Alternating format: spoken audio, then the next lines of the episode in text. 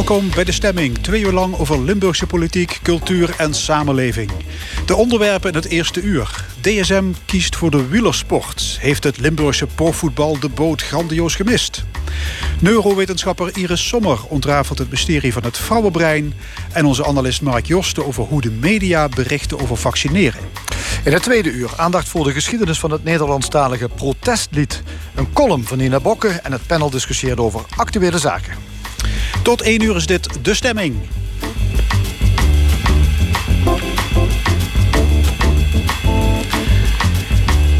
DSM kiest voor de wielersport. De multinational wordt hoofdsponsor van Team DSM, het huidige Sunweb. Miljoenen euro sponsorgeld gaan dus voorbij aan het Limburgse betaald voetbal. Is dat een gemiste kans? Hadden de drie Zuid-Limburgse profclubs de krachten moeten bundelen? En zijn ze nu veroordeeld tot een eeuwig abonnement op voetbal in de marge? Patrick Delay, chef sport van de Limburger, vindt van wel. Ron Meijer van de pas opgerichte ledenvereniging Roda 1962 vindt van niet. Beide heren zitten aan tafel voor een discussie. Goedemorgen allebei. Uh, ja, DSM gaat dus 15 tot 20 miljoen euro aan sponsorgeld steken in uh, wielerclub, uh, de wielerclub die we nu nog kennen onder de naam Sunweb. Uh, een club met grote namen dus. was je verrast, Patrick, toen je hoorde dat DSM zijn geld gaat steken in de wielersport? Ja, toch wel. Want kijk, DSM was al een partner van Sunweb. Hè, want ze weten die ploeg in eerste instantie. maar dat ze nu zeg maar het hoofdsponsorschap zouden overnemen, had ik niet verwacht. Kijk, met Sunweb ging het ook midden de coronacrisis natuurlijk niet goed. er moest wat gebeuren. En blijkbaar is DSM in dat gat gesprongen. Ik snap het wel ten dele, want kijk, die ploeg van Ivan Spekenbrink... die is natuurlijk al jarenlang bezig met innovatie. Die is ook maatschappelijk bewust. Dus ik kan me voorstellen dat dat wel in het plaatje van DSM past... en dat ze zich daarmee vooral internationaal willen profileren. Ja, materialen en ook voedingssupplementen. Dat zijn dingen waar DSM zich ja. mee bezighoudt. Dus dat past natuurlijk wel erg bij die wielersport. Ja, het is een heel vooruitstrevende ploeg. Nu moet ik wel zeggen, het is ook een beetje tijdsgevricht. Hè. Kijk, als je uh, uh, dit 15 of 20 jaar geleden had, had gehad dan denk ik niet dat DSM in die wielersport was gestapt. Want toen was de wielersport natuurlijk anders dan nu. Toen was, had je wielersport vol met, met doping, hè, met EPO. Ik kan me niet voorstellen dat DSM op dat moment die stap had gewaagd. Maar we zitten nu in een ander tijdsgevricht. De wielersport heeft zichzelf toch weer een beetje opnieuw uitgevonden. Waarmee ik niet zeg dat het helemaal schoon is. Maar goed, eh, eh het is in elk geval eh, denk ik wel schoner geworden. Dus vandaar dat het nu waarschijnlijk voor DSM ook veel aantrekkelijker is. Ja, en die 15, 20 jaar geleden, waar jij het uh, dus nu over hebt. Toen um, had jij een andere DSM. Eh, toen zag jij een ander DSM. Een DSM wat misschien ook wel andere keuzes had willen maken voor de besteding van het sponsorgeld. Juist. Kijk, uh, 2002, hè, toen uh, was er ja, stonden op het punt om een FC Limburg te formeren. En DSM was toen een van de partijen die daar geld in wilde steken. Nou goed, toen is dat spaak gelopen. en DSM heeft vervolgens nog wel wat met die DSM Voetbalacademie gedaan. Hè, geïnvesteerd in jeugdig talent. Maar omdat de clubs toch, de Limburgse clubs, blijkbaar niet met elkaar kunnen samenwerken manier heeft DSM op een moment je andere keuzes gemaakt. Ja, jij vindt eigenlijk die samenwerking toch dus alsnog wel moet komen. Daar, hè, daar brak jij uh, deze week, uh, schreef jij daarover in, uh, in de Limburg, in jouw column. Ron Meijer, jij las dat. En ja, jij was nogal verbaasd uh, toen je hoorde dat, uh, dat er weer een voorstel werd gedaan... dat die drie Zuid-Limburgse clubs zouden moeten fuseren... omdat er zo weinig sponsorgeld binnenkomt. Nou, ik ben niet verbaasd. Uh, mijn belangrijkste bezwaar is misschien ook wel een compliment. Ik zou dat in ieder geval als het aan mijn kinderen maak... dan is het een compliment. Dat is dat, dat Patrick de Lijn nogal fantasievol is. Een fantasierijke gedachtegang heeft. Want de twee keer dat het gelukt is... bleek 1 en 1 geen 3 maar 1 en 1-0 te zijn. Het is gewoon twee keer mislukt. Dat lag ja. niet aan de fans. Dat lag niet aan, uh, weet ik veel allemaal. Dat lag aan degene die bedachten dat het zou moeten gebeuren. Ja, Ook Patrick, DSM stapte toen niet in. Ja, hè? Als die 20 miljoen er was geweest, hadden we niet gezien... zoals bij Sporting Limburg de laatste keer dat dat geprobeerd werd... van een uh, begroting die hoger was dan die van Heerenveen. Hoger was die van Roda op dat moment. Toen werd die lager. En uiteindelijk zakte die ver onder, uh, onder het ijs. En implodeerde de boel. Ja, ja, je kunt dat van alles en iedereen kwalijk nemen. Maar toch niet de huidige clubs die nu proberen te doen wat ze doen. Ja. Patrick, waarom zouden die Zuid-Limburgse clubs hmm. alsnog uh, toch alweer een keer moeten fuseren wat jou betreft? Ja, goed, ik moet eerlijk zeggen, ik heb ook niet geschreven dat ik nu vind dat de clubs uh, zich moeten gaan fuseren. Dat zat er uh, helemaal niet in. Kijk, ik vind wel dat het een gemiste kans is. Maar de situatie is zoals ze is. Eh, de clubs hebben een eigen pad gekozen. Eh, Fortuna met een Turkse investeerder. Roda is opnieuw overgenomen. En NVV doet het op zijn manier. Dat is een realiteit waar we mee moeten leven. Ik heb niet de illusie dat er op korte termijn zeker daarin iets gaat veranderen. Maar als je het hebt over uh, het, nieuwe, het Zuid-Limburgse voetbal nieuw elan geven. zeg maar het Zuid-Limburgse voetbal op een hoger niveau krijgen. Dan denk ik wel dat er iets moet gebeuren. Ja. Dus daar sta ik wel achter. Maar ik denk niet dat het op korte termijn realiteit is. Nee, maar je zegt dus een gemiste kans. Daar proef ik toch iets uit van. Het, het was wel beter geweest als we dus die drie clubs uh, tot één zouden fuseren. Ja, dat denk ik wel. Kijk, en ik ben lang niet de enige die dat zegt. Hè. Uh, uh, er zijn genoeg mensen uit, uit het Limburgse voetbal. Hè. Mensen zoals Sef Vergozen, die ook in 2009 uiteraard bij die poging betrokken is geweest, die dat vindt. Maar ook heel veel anderen. We hebben toen de tijd trouwens een enquête gedaan bij de Limburger. In 2009 was dat bij Limburgs publiek. Daaruit bleek dat 65% van de voetbalfans in Limburg voor zo'n fusie was. Ik begrijp natuurlijk dat mensen die heel erg Roda genegen zijn, zoals Ron... en mensen die dat met Fortuna en NVV hebben, die dat, dat die daar anders in staan... dat begrijp ik heel erg. Ja, ja maar, jij, jij, noemde zelfs uh, mensen zoals Ron Meijer... Uh, die betitelde je als de groep romantici. Ja, ik vind dat altijd een compliment. Ik ben blij dat iemand mij romantisch noemt, want thuis gebeurt dat niet zo heel vaak. Uh, dus ik vind dat in ieder geval ook weer een, een, compliment aan deze tafel. Maar kijk, het is wel het verschil tussen wat er is. Kijk, dat, dat is ook wel een beetje wat mij steekt. Dat gaat over meer dan alleen uh, deze discussie. Dat is toch een beetje de houding weg met ons. Terwijl, ja, ik ben trots op wat er is. Ik zou ook willen zeggen, ik, hè, ik ben uh, zoals uh, algemeen bekend fan van Roda, maar ik heb echt wel groot respect voor die Fortuna-fans... die met 900 mensen niet zo heel erg lang geleden nog in het stadion zaten... waarvan werd gezegd, die komen nooit meer in de Eredivisie. Nou, zie ze nu maar eens uh, doen wat ze doen. Ik heb daar groot respect voor. Dus met andere woorden, wat is er nou mooier aan voetbal... dan dat je fantastisch mooie derbies kunt spelen? Die zijn niet vaak om aan te zien, maar desalniettemin zit er spanning op. En dat weg met ons, dat is ook wel echt wel typisch... voor een deel van de voorhoede, ook een deel van de journalistieke voorhoede... een deel van de andere voorhoede in de Limburgse samenleving. Want gebeurt deze discussie nou in Brabant?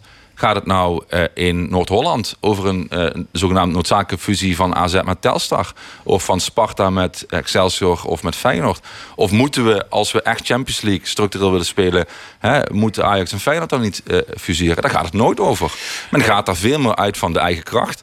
En hier is het ja, ik, ik weet nog goed, toen Roda de eerste keer degradeerde... we zouden nooit meer eredivisie spelen. Hè? Dat waren de, hè, ik wil het niet persoonlijk maken... maar mensen als Patrick de zeiden... het zou nooit meer gaan gebeuren. We spelen nu met twee eh, Limburgse eredivisieclubs... waarvan werd voorspeld dat Fortuna zou... en was ook mijn haar na failliet... maar zou nooit meer eredivisie voetballen. Nou, ik ben er trots op dat we kunnen zeggen in Limburg... en ik vind nog steeds jammer dat dat nu nog niet geldt voor mijn clubje. Maar dat we met twee Limburgse clubs in de Eredivisie voetballen. En dat is toch ook de charme van het voetbal. dat we hoe, kan, hoe kan dat? dat? Dat weg met ons gevoel, wat, ja, wat Ron ja, dat, Dat gevoel, uh, zo zie ik het helemaal niet. Kijk, uh, ik respecteer elke supporter. Ik ben zelf ook supporter van een club. Ik sta ook op een staande tribune, dus ik weet heel goed wat dat betekent. Een club aan de andere kant van de grens, in Genk. Dat is trouwens een fusieclub, hè, Waterschei en Winterslag. Uh, ik was zelf een Waterschei supporter. Nou, ik heb die fusie meegemaakt. Ik was toen nog een klein eh, mannetje, 14, 15 jaar. En die club die ging in beginsel ook niet over rozen. Hè. Uh, dat was heel moeilijk. Daar kwamen weinig mensen kijken. Die club is gedegradeerd. En in 1998, toen Genk voor het eerst landskampioen is geworden... is die club in een stroomversnelling terechtgekomen... tot de club die ze nu is. Vier bekers gewonnen, vier keer titels. Nou ja, goed ik denk, eh, of laat ik zo ik vind het jammer dat uh, de drie Zuid-Limburgse clubs toch heel erg zo in zichzelf gekeerd zijn. En niet de samenwerking zoeken, dat op zijn minst. Al was het maar voor de jeugdopleiding. Want ik denk dat uh, wat dat betreft, uh, als je dat, die krachten gaat bundelen, dat er wel degelijk veel meer uit kan komen dan nu het geval is. Het zou wel een stimulans geven als er op zijn minst meer samengewerkt zou worden. Ja, dus. absoluut. Kijk, ik ken de jeugdopleiding van, van de clubs. mijn gezond heeft er ook nog even in mogen rondlopen. Ja, laten we heel eerlijk zijn.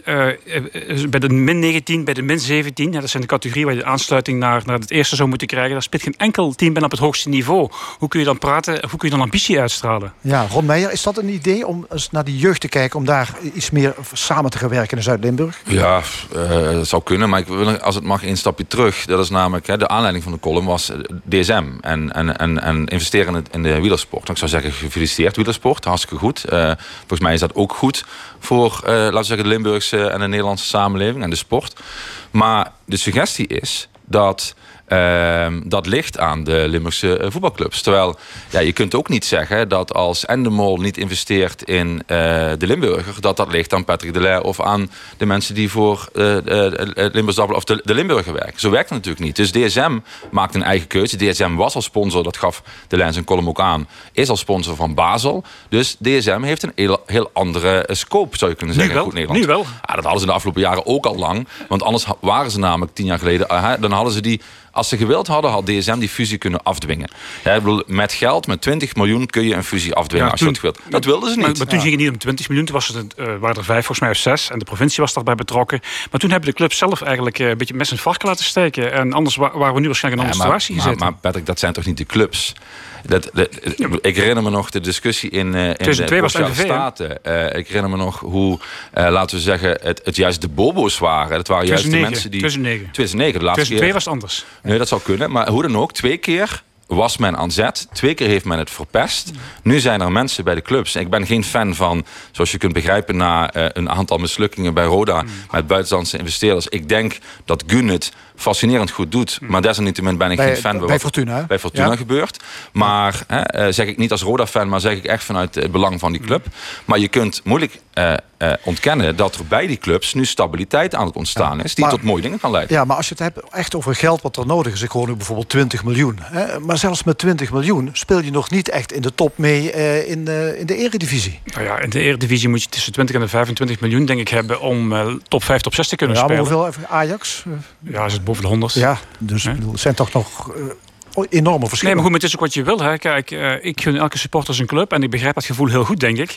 Uh, alleen, als je voetbal zeg maar, wil hebben, de linkerrijtje van de eredivisie op zijn minst...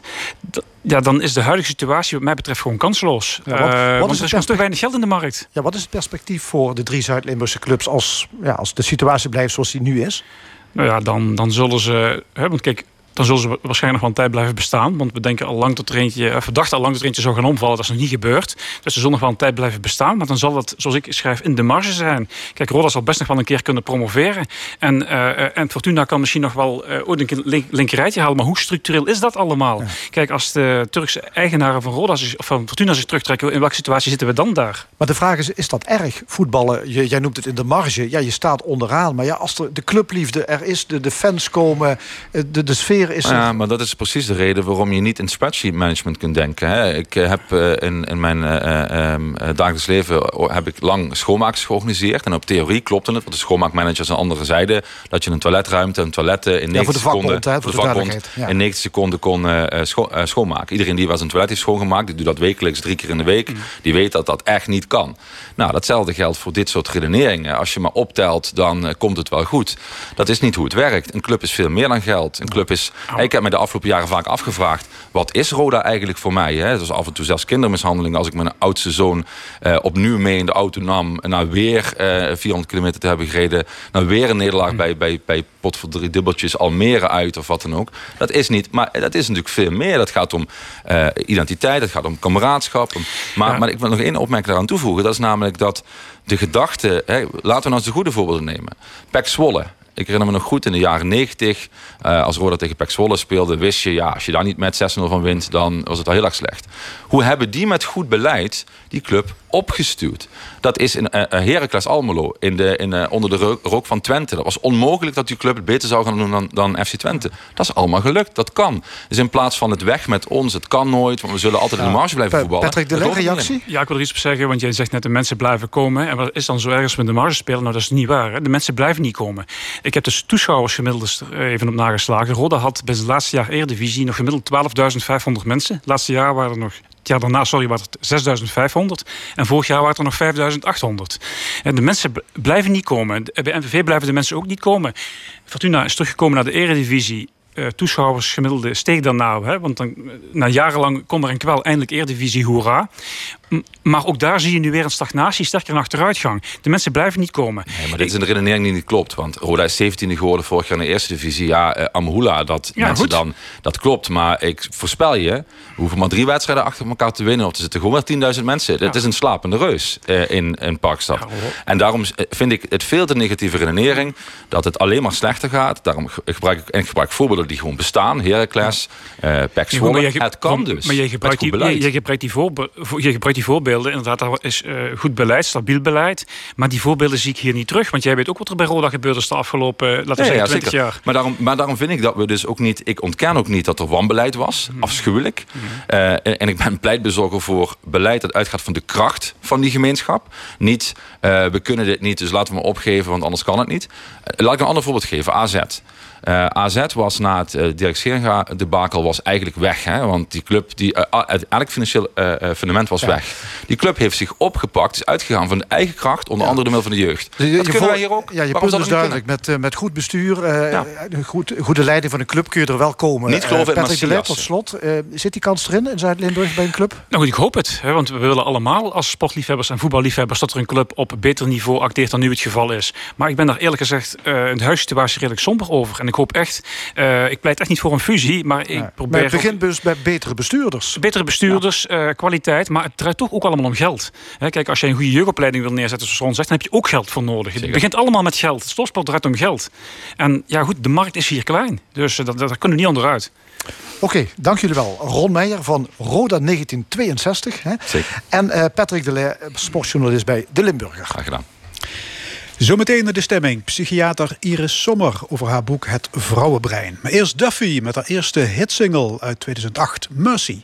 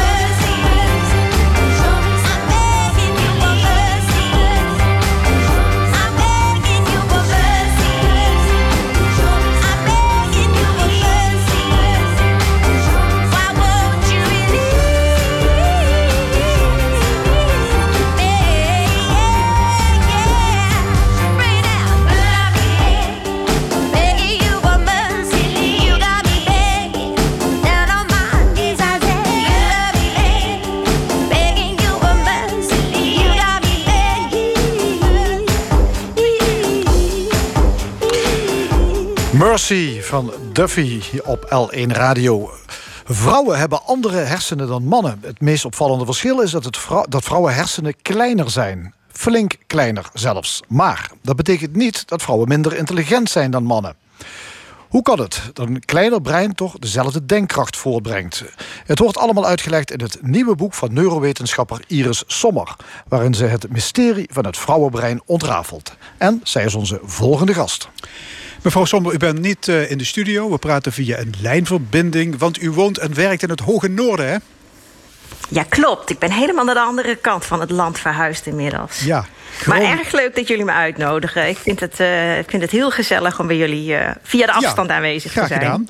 U bent neurowetenschapper, eh, hoogleraar psychiatrie. Het valt me op dat de laatste jaren heel veel boeken worden geschreven over het brein.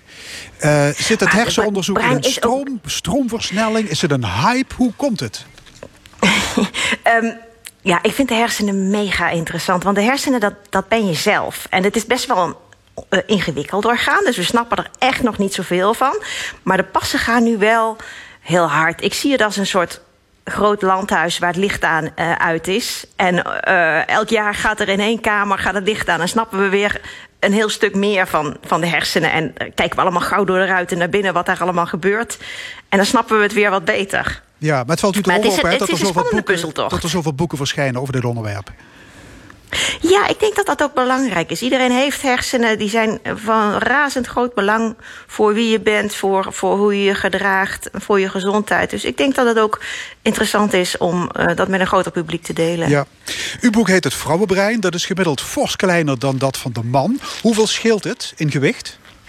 Het scheelt veel. Eh, wanneer je niet corrigeert voor, eh, voor lengte, dan is het eh, anderhalve ons. En wanneer je wel corrigeert voor lengte, mannen zijn eenmaal langer, dan hou je nog altijd een ons verschil in gewicht over. Wat is, wat, nu, wat, is nu, aan- wat is nu 100 gram?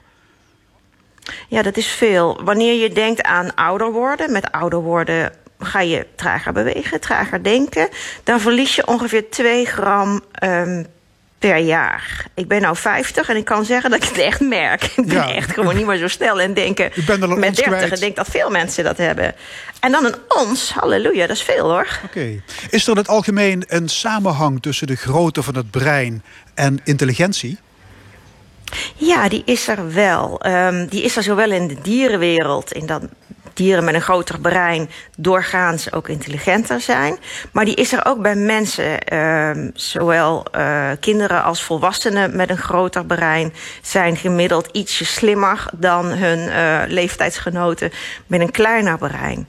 En dat geeft dan meteen eigenlijk te denken. Want dan denk je, jeetje, met een ons minder hersenweefsel... en ook nog eens eh 17% minder hersencellen Ja. voor volwassen vrouwen...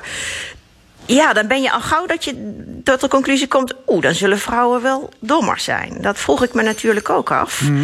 En dat heb ik goed uitgezocht. Wanneer mannen en vrouwen dezelfde opleiding hebben... dan zijn ze even intelligent. Dus dat is wel weer een opluchting. Ja. Wil niet zeggen dat alle denkvermogen precies hetzelfde is. Maar er zijn wel grote verschillen tussen mannen en vrouwen. En die zitten hem vooral in gedrag en persoonlijkheid. Ja. U heeft zelf een klein hoofd, althans dat lees ik in uw boek. Hoe wordt dat, Het hoe wordt dat mindere hersenvolume bij de vrouw dan gecompenseerd? De belangrijkste compensatie is dat de verbranding hoger is. En wel zo'n 15 procent. En dat is best wel een fors verschil. Dus je zou kunnen zeggen... het is een kleiner motortje, maar met een hoger toerental. Ah, vandaar dat u de vergelijking maakt met het vrouwenbrein met een Europese auto... en het mannenbrein met een Amerikaanse bak. Ja, klopt. Ja. Ja. Eh, dat kleinere brein, hè, is dat in het verleden vaak gebruikt... om vrouwen als tweederangs burger te behandelen? Dat waren we natuurlijk best wel lang. Ik weet niet of dit het enige argument was, maar we hebben, pas 100 jaar kiesrecht. Dat is helemaal niet zo lang, hè? En we hebben pas een jaar of 60 eh, anticonceptiemethodes. Daarvoor wa- was het heel normaal voor vrouwen om, om een mooi rijtje van 10 of 12 kinderen te hebben. En daarmee het huishouden eh, en, en, en, en zwanger zijn en zogen. Nou, eh, er bleef helemaal niet zoveel tijd over voor opleiding of carrière voor vrouwen. Dus wij komen van ver. En we zijn, we zijn nog niet zo lang Nee. een medespeler op de arbeidsmarkt. En eh, op de, als je kijkt naar het aantal Nobelprijzen, ja, dat is natuurlijk heel weinig voor vrouwen. Maar dat komt ook omdat we pas zo kort eigenlijk meedoen eh, in de race. Ja, er is nog altijd ongelijkheid hè, tussen de seksen. U zat in de jaren tachtig op een middelbare school in Roermond. Wat kreeg u te horen over uw vakkenpakket? Ja, dat klopt. Ehm, ik, ik wist toen eigenlijk nog niet wat ik, wat ik wilde gaan doen eh, na het diploma. Dus ik dacht, ja, ik maar zo breed mogelijk doen. En zo'n zo'n B-pakket of beta-pakket, hoe dat toen heette, dat was gewoon breder. Daar, kon je, daar had je meer mogelijkheden. Dat werd me toen eh, geadviseerd niet te doen. Dus ik dacht, nou ja, dan maar niet. En toen in de, in de zomervakantie dacht ik, ja, verdorie, dan, eh, dan, dan, dan, dan moet ik misschien iets van een taal of rechten gaan doen. Daar heb ik eigenlijk helemaal geen zin in.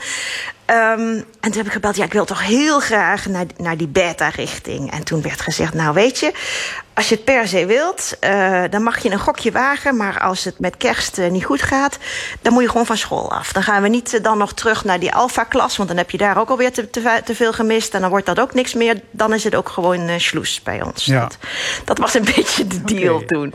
Ja, god, ik hoop dat dat inmiddels wel heel erg veranderd is hoor. Je hebt voor beta-vakken ruimtelijk voorstellingsvermogen nodig. Eh, er wordt is altijd beweerd dat vrouwen daar niet goed in zijn. Klopt dat? Bijvoorbeeld ja, kaart gemiddeld lezen. wel. Gemiddeld wel. Er zijn meer beta-vakken, bijvoorbeeld algebra en, en, en, en rekenen. Dat kunnen vrouwen net zo goed als mannen. Maar het ruimtelijk voorstellingsvermogen, daar zijn jongens en mannen gemiddeld wat beter op. En dat heeft eigenlijk twee redenen. Eentje heeft meer met de aanleg te maken en met het mannelijk geslachtshormoon testosteron. De andere is dat de interesses bij jongens ook gemiddeld wat anders zijn en dat jongens daardoor die vaardigheid ook wat beter oefenen, bijvoorbeeld door computergames eh, te spelen. Hmm, dus het is ook een kwestie van training. Ja, ik Ja. denk dat, dat meisjes daar best wel veel... want dat is ruimtelijk voorstellingsvermogen is typisch iets... wat je heel goed kunt trainen, oefening baart kunst. En ik denk dat het daarom ook goed is dat meisjes...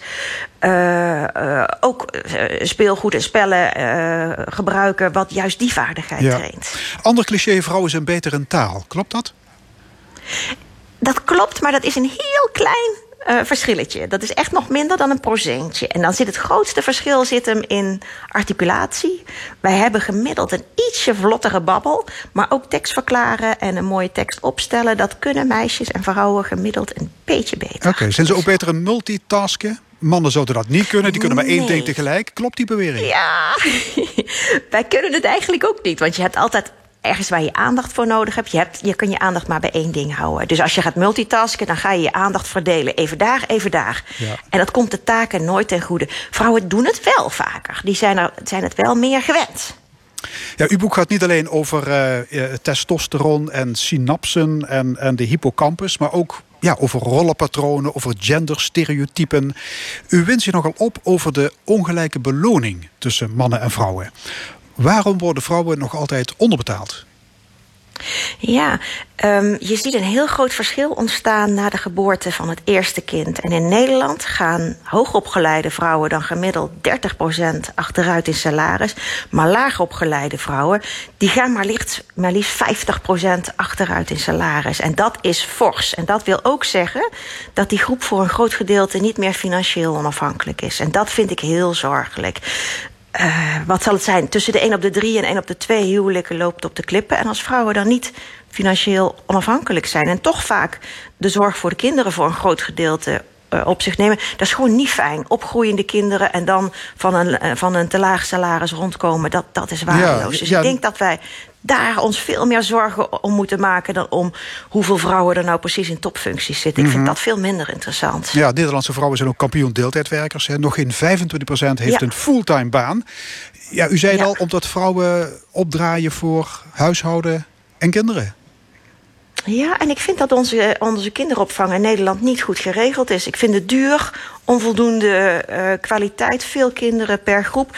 Wanneer je een, een, een middenklasse salaris hebt en je moet uh, uh, 60, 70 procent van je salaris afdragen voor kinderzorg, ja, dan moet je wel heel erg van je baan houden om dan niet parttime te gaan werken of helemaal te stoppen met ja. werken. Maar u schrijft ergens: ik heb niet alle kansen gegrepen. Dus u was dat net zo stereotyp als de generatie van uw moeder. Dat is waar. En hoe ik dat voelde, is dat de moederrol.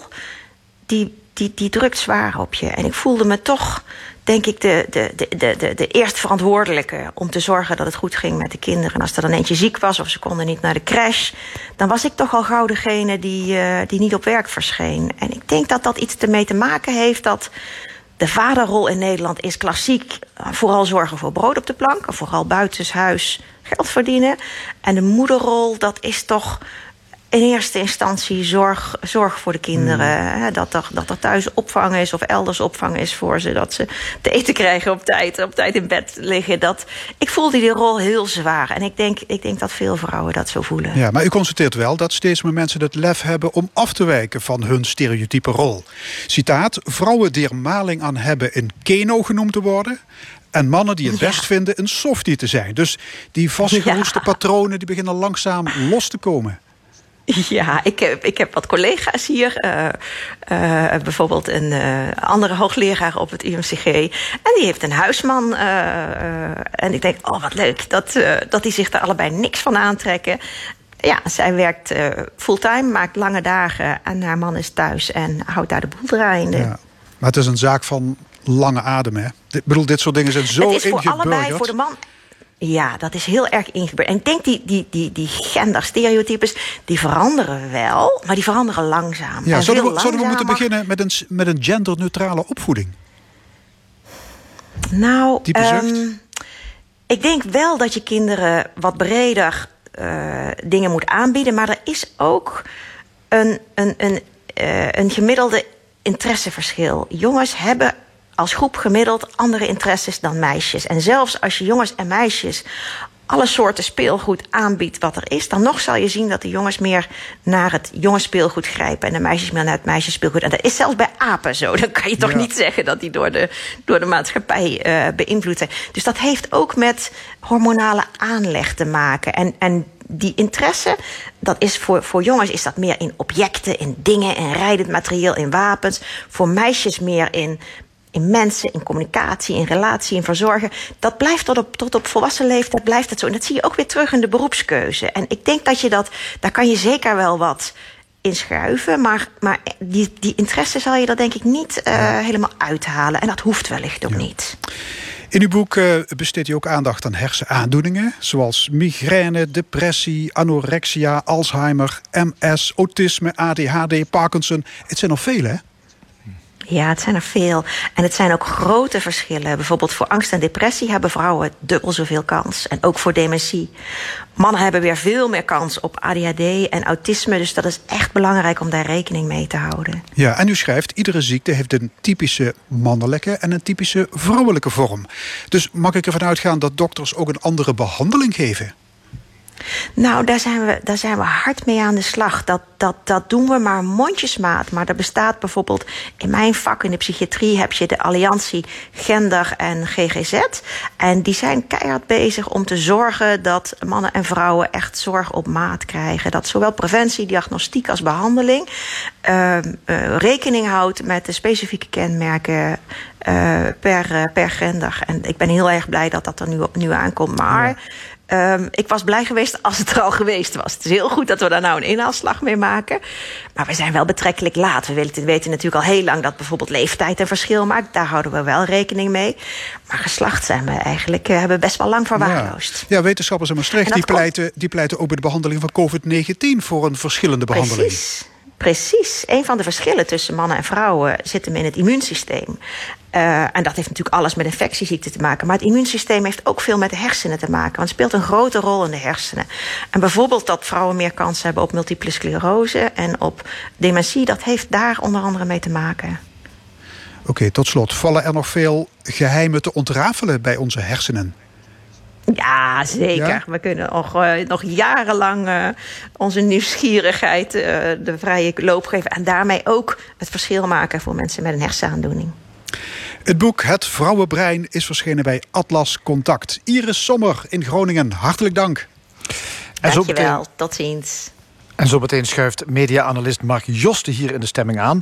Hij vraagt zich af waarom we in de media nauwelijks discussies terugzien... over een mogelijke verplichting om je te laten vaccineren.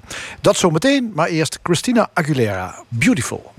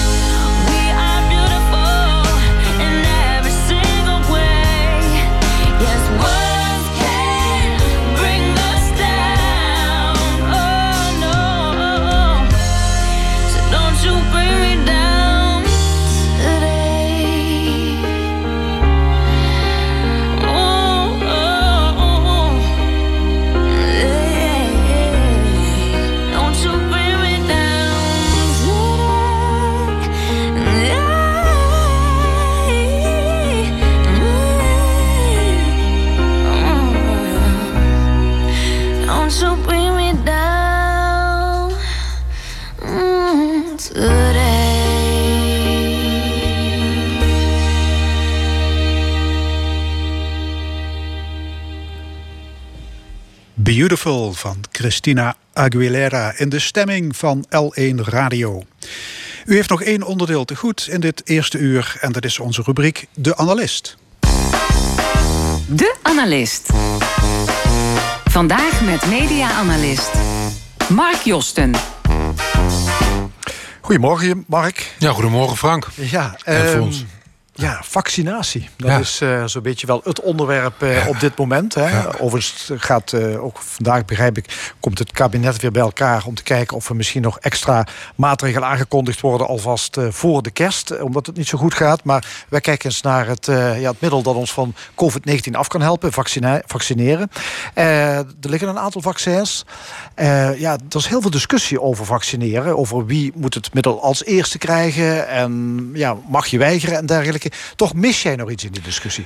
Ja, ik, eh, het is terecht wat je zegt hoor. Op dit moment je hoort heel veel over wie krijgt het middel als eerste. ehm, allemaal dat soort vragen. Maar ik vind eigenlijk een hele principiële vraag die ook heel erg opdoemt, dat die blijft liggen. En dat is de vraag of je toch niet verplicht moet vaccineren. En dat klemt bij mij te meer omdat ik ehm, berichten hoor dat de helft van de bevolking twijfelt en dat zelfs onder het verzorgend personeel, dat daar zelfs maar een derde geneigd zou zijn om over te gaan tot vaccinatie. En daar wil ik nog één ding en dan hou ik erover op. Wat- wat, ik, wat ik echt heel belangrijk vind, als, als, gewoon als belangrijke wetenschap die we mee moeten nemen. Wat door alle deskundigen, alle eh, wetenschappers wordt verteld. Je hebt 80% van de bevolking nodig die zich laat vaccineren om groepsimmuniteit te krijgen. Dus dat, eh, dat de maatschappij weer gewoon kan functioneren. Dat oudere mensen niet meer in de risicogroep liggen. Dat jonge mensen weer loopbaankansen krijgen, et cetera, et cetera. Als je dat als uitgangspunt neemt, vind ik het gek dat er zo betrekkelijk weinig wordt gediscussieerd over de plicht tot vaccineren. Ja, die kennen wij ook niet, hè, die plicht in Nederland. Want we hebben natuurlijk, vaccineren is al, al heel oud. Hè. We vaccineren ons al tegen allerlei mogelijke ziektes. Eh, We beginnen daarmee al bij kleine kinderen. Ja. Maar dat is ja, gewoon je, ja, je eigen beslissing. Of in het geval van kleine kinderen is dat gewoon de beslissing van de ouders... of je een kind wel of niet laat vaccineren. Het is ook heel ingrijpend. Dus eh, het staat zelfs in de grondwet. Hè. Wij hebben, even kijken, menselijke integriteit is beschermd. Ja. Maar- Jij vindt dat dat dus eigenlijk anders zou moeten? Ja, ik vind, kijk, en die, die integriteit maakt het natuurlijk wel lastig, want je, je, je komt echt aan een lichaam van iemand, hè? En, dat begrijp ik. Maar ik wil toch graag twee parallellen eh, eh, gebruiken die daar heel dicht tegenaan hangen. Je hebt bijvoorbeeld eh, een jaar geleden die hele discussie ehm, ehm, gehad over eh, ehm, eh, het, het donorschap. Het donorschap, dat dat was eerst iets vo- volkomen vrijwilligs. Inmiddels is dat een systeem geworden waar men ervan uitgaat dat je in principe doneert, tenzij je daar tegen een opstand komt.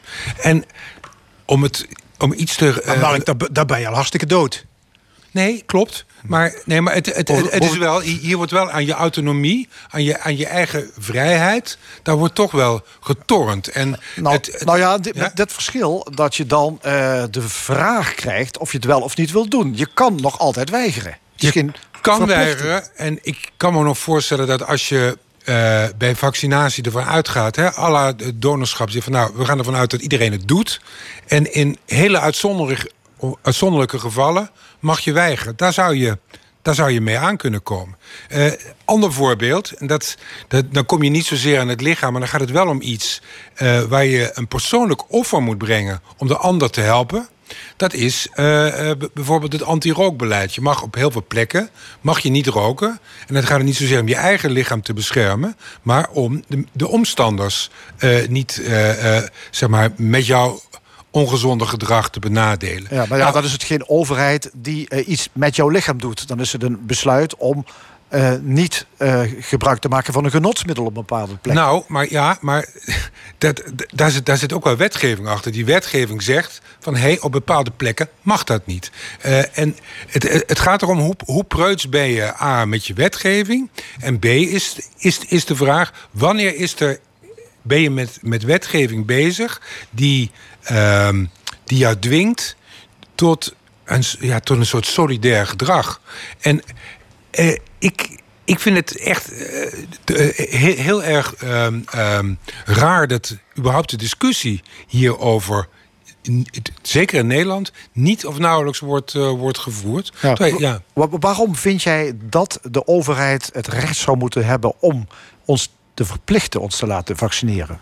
Eh, ik vind dat, kijk, die overheid he- hebben wij dat recht al veel vaker gegeven. Die overheid heeft sowieso dat recht. Hè. Ik bedoel, ze zullen, die, eh, ehm, ze zullen zich grondwettelijk goed moeten, eh, ze zullen goed beslagen ten ijs moeten komen. Maar ze, je ziet op, op andere gebieden, nemen ze het recht. Neem bijvoorbeeld de plicht om, ehm, om met een autogordel te rijden. Dat is, dat is iets, daar kun je zelfs nog bij zeggen van... luister, bij die autogordel, daar benadel je nog niet zozeer iemand anders mee. Dat is echt om jouzelf eh, te beschermen. Daar wordt jouw autonomie afgepakt door die overheid. Dus die overheid die heeft al veel vaker zichzelf het, recht toegeëigend om jou, eh, om jouw vrijheid in te perken. En dat vindt iedereen ook. Nou, ik, ik, ik ken namelijk niemand die tegen de autogordelplicht is. Daar is niemand is daar tegen verzet. Nee. Waarom zou je dan te- verzetten tegen iets wat niet alleen jezelf beschermt, maar ook iedereen om je heen, namelijk vaccineren? Ja, nou ja, waarom zou je dat tegen verzetten? Omdat je twijfelt eh, over eh, dat vaccin. Omdat je misschien denkt eh, dat dat op den duur gezondheidsschade kan opleveren. En het is wel jouw lichaam waar je toch in eerste instantie zelf over gaat. Ja, maar de- eh, helemaal goed. Maar op een bepaald moment moet je toch be- bepaalde wetenschappelijke kennis vertrouwen. Er is ook wetenschappelijke kennis rondom die autogordel geweest. Die zegt van hé, hey, luister, de statistieken bewijzen dat als je nou een ernstig ongeluk hebt, dat die autogordel beschermt. Bij zo'n vaccin gaat het ook uiteindelijk om eh, eh, statistieken. Daar, daar is niet voor niks. Is er al heel zorgvuldig getest en al heel lang. Als je de verhalen nu leest, eh, zijn ze al tientallen jaren bezig met, met, met vaccins op, eh, op dit terrein. Dus het is met de, de grootste zorgvuldigheid omkleed. Ja, en dat er dan altijd nog kleine risico's zitten. Ik vind niet dat je daarop eh, eh, moet kunnen beroepen om. eh, eh, met- het risico dat je de hele maatschappij benadert. Want nogmaals, je moet 80% groepsimmuniteit of 80% vaccinatie bereiken om groepsimmuniteit te Maar krijgen. Mark, dit gaat om aantasting van je lichamelijke Zeker. integriteit. Zeker. Dit gaat nog wel een stap Zeker. verder dan een autogordel. Dit, nou, Ja, eh, en, en wat is dan de volgende stap? Verplichte DNA-afname bij een of andere moordzaak. Dan is het hek van de dam. Nou, ik, ik, kan me, ik kan me echt bij. In, in, kijk, dit is een, dit is een eh, zeer uitzonderlijke situatie. Dit is iets waar je van zegt: van nou, luister, in, in principe zijn allerlei regels, die zijn er inderdaad geschapen om die integriteit, om die te beschermen. Maar we hebben nu met een wereldwijde pandemie te, te maken. We hebben met iets, iets van doen waar totaal geen, hoe moet zeggen, geen, geen dubbele bodems in zitten, geen, geen, geen complotten, geen, eh, eh, geen, geen commerciële eh, eh, zaken die we niet kennen. Nee, we, we weten hier, als je, als je hier iets doet, doe je het voor het grotere goed. Voor het grotere goed van iedereen. En als je nu echt niet de regie neemt, als je het niet eh, eh, eh, verplicht en algemeen regelt, ga je er gewoon niet komen. En dan blijft deze, deze ongewenste situatie heel lang voortduren. Ja, dat, maar misschien is dat wel de vraag. Er zijn nu inderdaad wel veel mensen die bedenkingen hebben. Maar Ja. als straks die vaccinaties beginnen en het blijkt allemaal goed te lopen, heb je grote kans dat de, het aantal mensen dat gewoon toch besluit om zich te laten vaccineren, dat het toeneemt. Ehm, en dat er misschien wel helemaal niks aan de hand is. Dus waarom zou je nu het gaan hebben over een verplichting, terwijl het misschien in de praktijk de komende maanden allemaal wel meevalt? Ja, dat is de, de pragmatische lijn. En eh, kijk, die kan je volgen. Ik, ik, ik vind alleen dat, dat in het. De discussie ging natuurlijk. Het gaat over het publieke debat. Eh, Als je in het Ja. publieke debat het alleen maar hebt over de pragmatische lijn. van nou, we gaan het stapje voor stapje. begrijp ik wel. Maar ik vind dat je ook. Als je straks, want die discussie gaat tot onherroepelijk wel komen. Om, om daar redelijk op voorbereid te zijn. Moet je dan nu Ja, maar, eh, maar je bent, goed je bent geen medisch ethicus, Nee. je, je bent journalist, je zit hier Journalist. als media-analyst. Exact. Jij vindt dat dit debat meer, Zeker, laat ik zeggen, zeker. gevoerd moet Nee, worden. ik, ik, ik voel me nu inderdaad wel een Ja. beetje in de rol Nee, we- van, we een- soort pleitbezorger. Ja, En, nou ja, die, die, die, die, valt me wat ongemakkelijk. Maar het, het feit dat het niet gevoerd wordt, die vind ik, dat, dat vind ik raar en, en ongewenst. Ja, ja goed. Ja. En al- die uitwassen van die samenleving of die overheid die dan misschien heel veel over ons te zeggen zou kunnen krijgen. Je vindt daar moet de discussie over gaan. En het mag, ik, ik- ik vind, maar dat, dat vind ik echt, en dat het niet zozeer als journalist, maar gewoon als burger. Ik vind dat in uitzonderlijke situaties eh, eh, mag een overheid uitzonderlijke dingen doen. Ja, oké. misschien eh, is dit een eerste aanzet en eh, komt dit het debat Oké. er. Ja, Hier in de stemming. Hè? Bijvoorbeeld, ja. Dat zullen we zeker doen. Eh, nog een ander onderwerp, Mark, eh, op de valreep. Eh, er staan 17 aspirant landelijke omroepen voor de deur te bonken in Hilversum. En jij bent hoofdredacteur van Human, ook een kleine omroep. Nu nog aspirant omroep. Maar ik begrijp, jullie mogen wel blijven, hè? Ja, dat, tenminste, dat, dat ziet er heel erg goed uit. Hè? Ik bedoel, het is een ingewikkeld systeem, Ja. dat, dat, dat hele Hilversum. bespaar ons maar, ja. maar nou ja, ik, dat ga ik je besparen. Maar laat ik zo zeggen, we, we hadden in het begin van de uitzending had je het over voetbal. Ehm, wij gaan van de Jupiler League naar de Eredivisie. En er zijn nu een aantal mensen die kloppen op de deur Ja. van de Jupiler League. En daar wil ik het eerder over hebben. We gaan die niet alle 17 doornemen. Daar hebben we ook echt de tijd niet meer voor. Maar eh, als jij kijkt naar de nieuwkomers, Ja. is er een bij waarvan jij zegt: dat vind ik wel een opvallende en ja, daar heb ik wel iets over te zeggen. Nou ja, kijk, er zijn er, ik denk, een stuk of drie die kans maken. En onder de drie kanshebbers zit er één waar ik in ieder geval ehm, vraagtekens bij heb. En dan ook meer gewoon als, als burger van dit land. Ik ben namelijk altijd voor een goede publieke omroep geweest die eh, pluriform is. Dus alle kleuren van de regenboog en eh, van de politieke spectrum laat zien. Maar die wel bepaalde normen en waarden eh, eh, gemeen heeft als het gaat om ehm, nou ja, zaken als, als ehm, eh, de journalistieke waarde, dubbelchecken van feiten, et cetera, et cetera. En in dat opzicht maak ik me wat zorgen over de omroep van Arnold Karskens eh, ongehoord. Omdat ik vind dat daar heel veel complottheorieachtige zaken komen. De andere kant zou zijn, ik van, ja, het is ook een, een rechtsgeluid dat, we doen, dat nog niet gehoord is. Nou, als ze zich als rechtse omroep profileren, dan denk ik van ja, daar hebben we er al twee van. Ja, Dat is- BNL en Pound hebben we. Precies, precies. Dan, dan voegt dat niks toe, want daar word je ook op getoetst. Voeg je iets toe. Maar wat ik is echt het zorgwekkende vind, is eh, het, het complotachtige geluid dat deze groep eh, toelaat. En dat heeft, Ja. wat mij betreft, ja, je kan zeggen van dat hebben we nog niet gehoord. Ja. Nee, maar ja, het is een pluriform omroepbestel dat wij hebben. En eigenlijk ja, elke groep die dat wil, maakt kans om daar een eigen omroep te beginnen. Ja.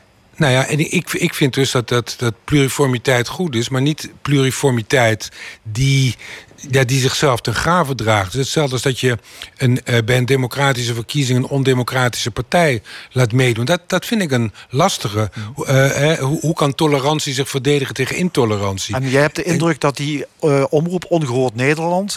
dat die eigenlijk met, ja, zich niet gaan houden aan de journalistieke mores. Nee, en ik, kijk, we hebben natuurlijk de, die hele MH17-affaire gehad... met alle misinformatie uit Rusland van Russia Today. Nou, in dat kamp heeft eh, ehm, dat ongehoord zich geschaard. En ik vind dat iets... Ja, ik vind dat de, de, de Nederlandse belastingbetaler... een heel divers palet mag horen uit Hilversum. Maar er zijn grenzen aan. En ik vind, eh, ik vind dat dit... ehm, ja, ik, ik maak me daar zorgen over. En ik, eh, eh, ik, ik, heb, ik heb mijn twijfels of, of, of dit Wat zou- daartoe behoort. Ja, zou het schadelijk kunnen zijn voor de publieke omroep als geheel? Ja, dat denk ik wel. Het, het is heel moeilijk om een. een ook als het over moeilijke dingen gaat, zoals nu, met, die, met, met COVID. Dat iedereen schaart zich hier gemeenschappelijk achter. Hé, hey, we moeten wat doen. Er zijn grote nationale initiatieven die zijn nodig. En dan is er één groep die zich op zeer onwetenschappelijke wijze daarbuiten zou stellen. Dat vind ik gevaarlijk en onwenselijk. Ja, oké. Die minister moet uiteindelijk beslissen ik, hè, of de- deze oproep eh, aspirant kan worden. Eh dankjewel, Mark Josten. Tot een volgende keer. Tot een volgende keer. Straks in de stemming het boek Op de Vuist. En dat is een boek over 50 jaar politiek en protestliedjes in Nederland. Van Armand tot de Heideroosjes. Verder een column van Nina Bokke, een discussiepanel met ex-Kamerleden en nog veel meer. Zoals een optreden van Harold K. Blijf luisteren, tot zometeen. De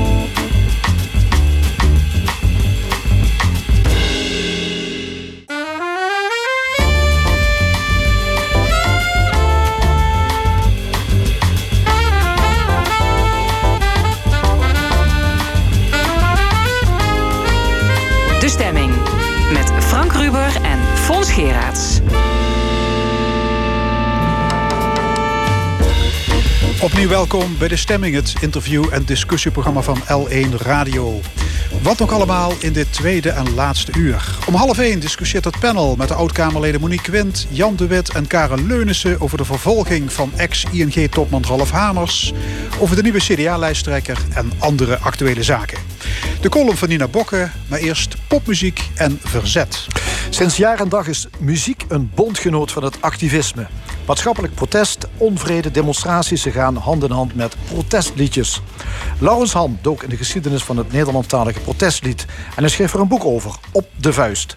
Van Boudewijn de Groot tot Typhoon en van Bots tot de Janse Baggerband.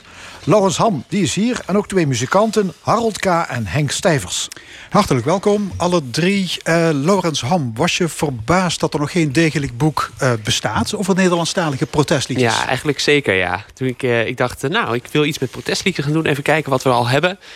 Ja, en toen was het toch eigenlijk heel beperkt. En toen dacht ik, ja, dan, dan, dan moet dat hele grote overzichtswerk misschien maar komen. Om in ieder geval eens een eerste aanzet te geven. Is dat in andere landen wel het geval? Ja, dus je hebt eh, hele mooie boeken. Nou, met name in Amerika is het gewoon heel goed ontsloten. En alleen al over hip-hop heb je hele bibliotheken. Over folk natuurlijk, Dylan. Ja, maar ja, die traditie is ook langer is ook langer. Ja, ja, maar ook in andere landen. Hè. Dus bijvoorbeeld eh, Chili heeft een hele mooie protestliedtraditie. Daar zijn boeken over geschreven. Maar zelfs Japan, hè, een heel boek over Japan. eh, protestmuziek na Fukushima. Nou ja, dat is toch, da- daar kunnen we in Nederland alleen maar van dromen. Ja. Krijg je aan de hand van die protestliedjes een aardig beeld van onze naoorlogse sociale geschiedenis? Ja, ik denk dat dat was voor mij de grootste. Het begon toch vanuit het idee, ik ga liedjes beschrijven, liedjes verzamelen en met elkaar in verband brengen. En op een gegeven moment dacht ik, nee, dit wordt eigenlijk een verhaal over Nederland. En dat wilde ik er ook van maken, een, een verhaal over Nederlands politiek, Nederlands activisme en veranderingen daarin. Dus die liedjes die zijn eigenlijk een soort toegang tot ja, de afgelopen eh, ruime halve eeuw. En dat vond ik zo mooi, die verbinding zoeken de hele tijd. Je moet de afgelopen tijd enorm veel liedjes hebben beluisterd. Heel veel. Ja? Ja? ik weet niet hoeveel. eh, Honderden, eh, misschien wel meer.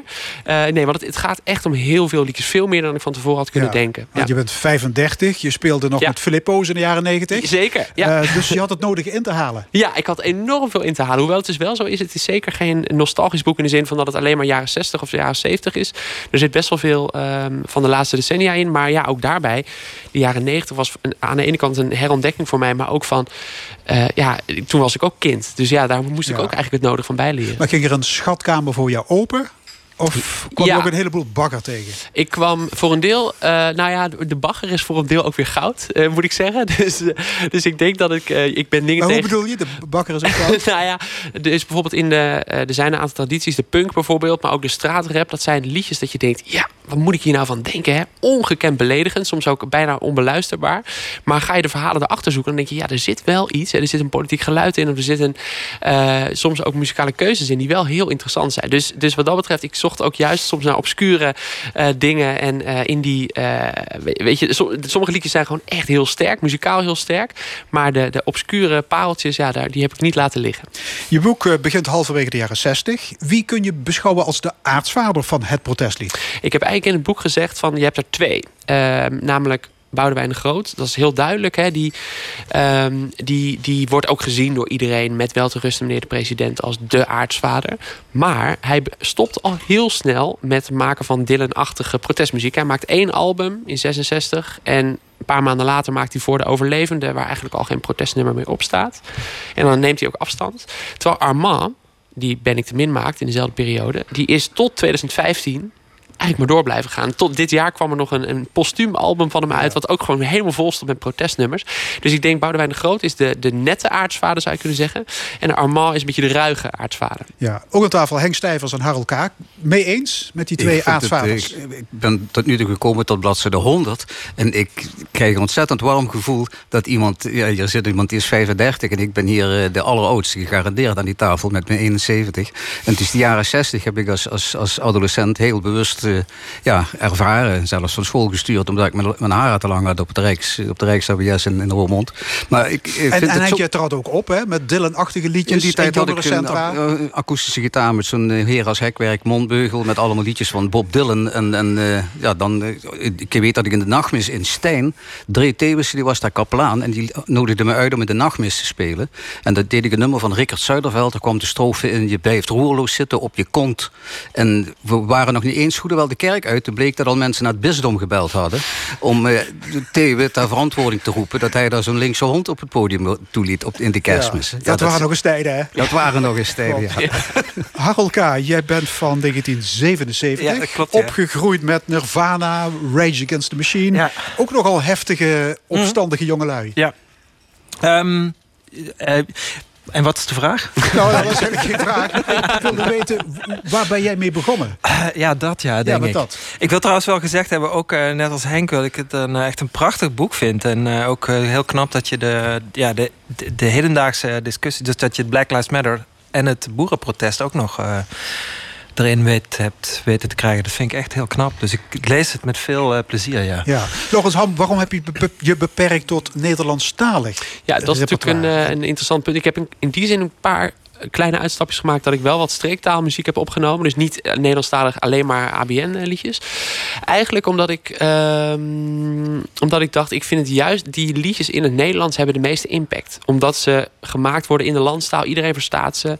Eh, en ze waren het actiefst, denk ik, bij de demonstraties aanwezig. Terwijl als we denken aan Nederlandse popmuziek... die hoog aangeschreven staat... dan kom je bijvoorbeeld bij eh, Urban Dance Squad of zo uit. Hè. Dat is een Engelstalige band. Of je komt bij wijze van spreken voor de hedendaagse periode... bij eh, Anouk uit. Of, toen dacht ik, ik vind het, laat ik die gewoon eens weglaten... en eigenlijk die Nederlandstalige traditie gewoon vol op de voorgrond Ja. zetten. Anders wordt het boek nog, eh, nog, Ja, nog veel dikker zijn geworden. Ja. Hey, maar hoe zit het? Je hebt een politieke boodschap als, als muzikant. Tegelijkertijd zit je in een commercieel bestel. Hè, platenmaatschappijen willen geld verdienen. Moet je als linkse artiest vroeg of laat concessies doen? Ja, dat is eh, wel wat je vaak ziet, denk ik. Dat er, dat er ja, zeker de commerciële omroepen hebben daar een hele interessante rol in gespeeld. Dus er is een mooi boek over Veronica geschreven door Auke Kok. Eh, en Veronica in de, in de piraterij of de, de, de zeezenderjaren was al volop bezig met rekening houden met de, de adverteerders. Dus die zei al van, nou weet je, dit kun je beter niet draaien. Boudewijn de Groot is er een tijdje, heeft er een tijdje gewerkt, geloof ik. Of in ieder geval de, zijn kritische boodschappen à la de Groot. Die konden eigenlijk, die lagen te gevoelig. Dus je ziet zeker commerciële belangen hebben altijd een grote rol gespeeld. Maar ook platenmaatschappij Bots bijvoorbeeld heeft, eh, zat bij Phonogram. eh, de, de platenmaatschappij van Philips. En eh, daar werd echt gezegd van ja jongens, zouden jullie nou de lange weg opnemen? Kom socialisten, trek ten strijde. Daar, daar werd echt over gediscussieerd. Bots was heel populair trouwens. Hè? In de jaren ja. 70, zeven dagen lang. Ja. Wie, wie, wie, kent het niet? ja. Het lied van de werkende jeugd. Ehm, goed, we gaan naar eind jaren 70. De punk. Hè, die draaide om, om energie, om provocatie. Minder om virtuositeit. Of eigenlijk gold dat helemaal niet.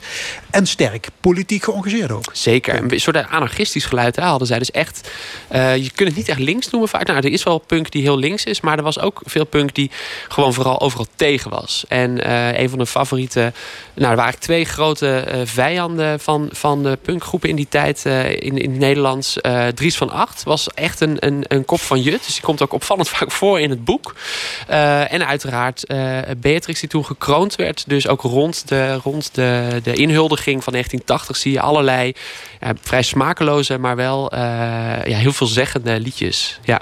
Harold K., was dat jouw ding? De, de punk? De punkbeweging, de Ja, punk scene? Nou, eh, ja, ik, in de jaren negentig ebde dat zo nog zo'n beetje na allemaal. Hè? Ik zit trouwens wel ook te bedenken dat dat eigenlijk... Wat, ik, wat, je heel, wat Laurens laat zien, is dat de jaren negentig... een soort van periode van individualisering was. Maar we stonden inderdaad te headbangen op Pinkpop, op Rage Against the Machine... die echt oprecht geëngageerd waren. Maar dat was toch een... Ik denk dat dat voor ons toch een beetje engagement light was op dat moment. Ja. Ik was niet, eigenlijk niet... Ik bedoel, we hadden het best goed in de jaren negentig. Dus, eh, Ja. Ja, dat is een ik, mooi voorbeeld. Ik was niet echt boos. Ja.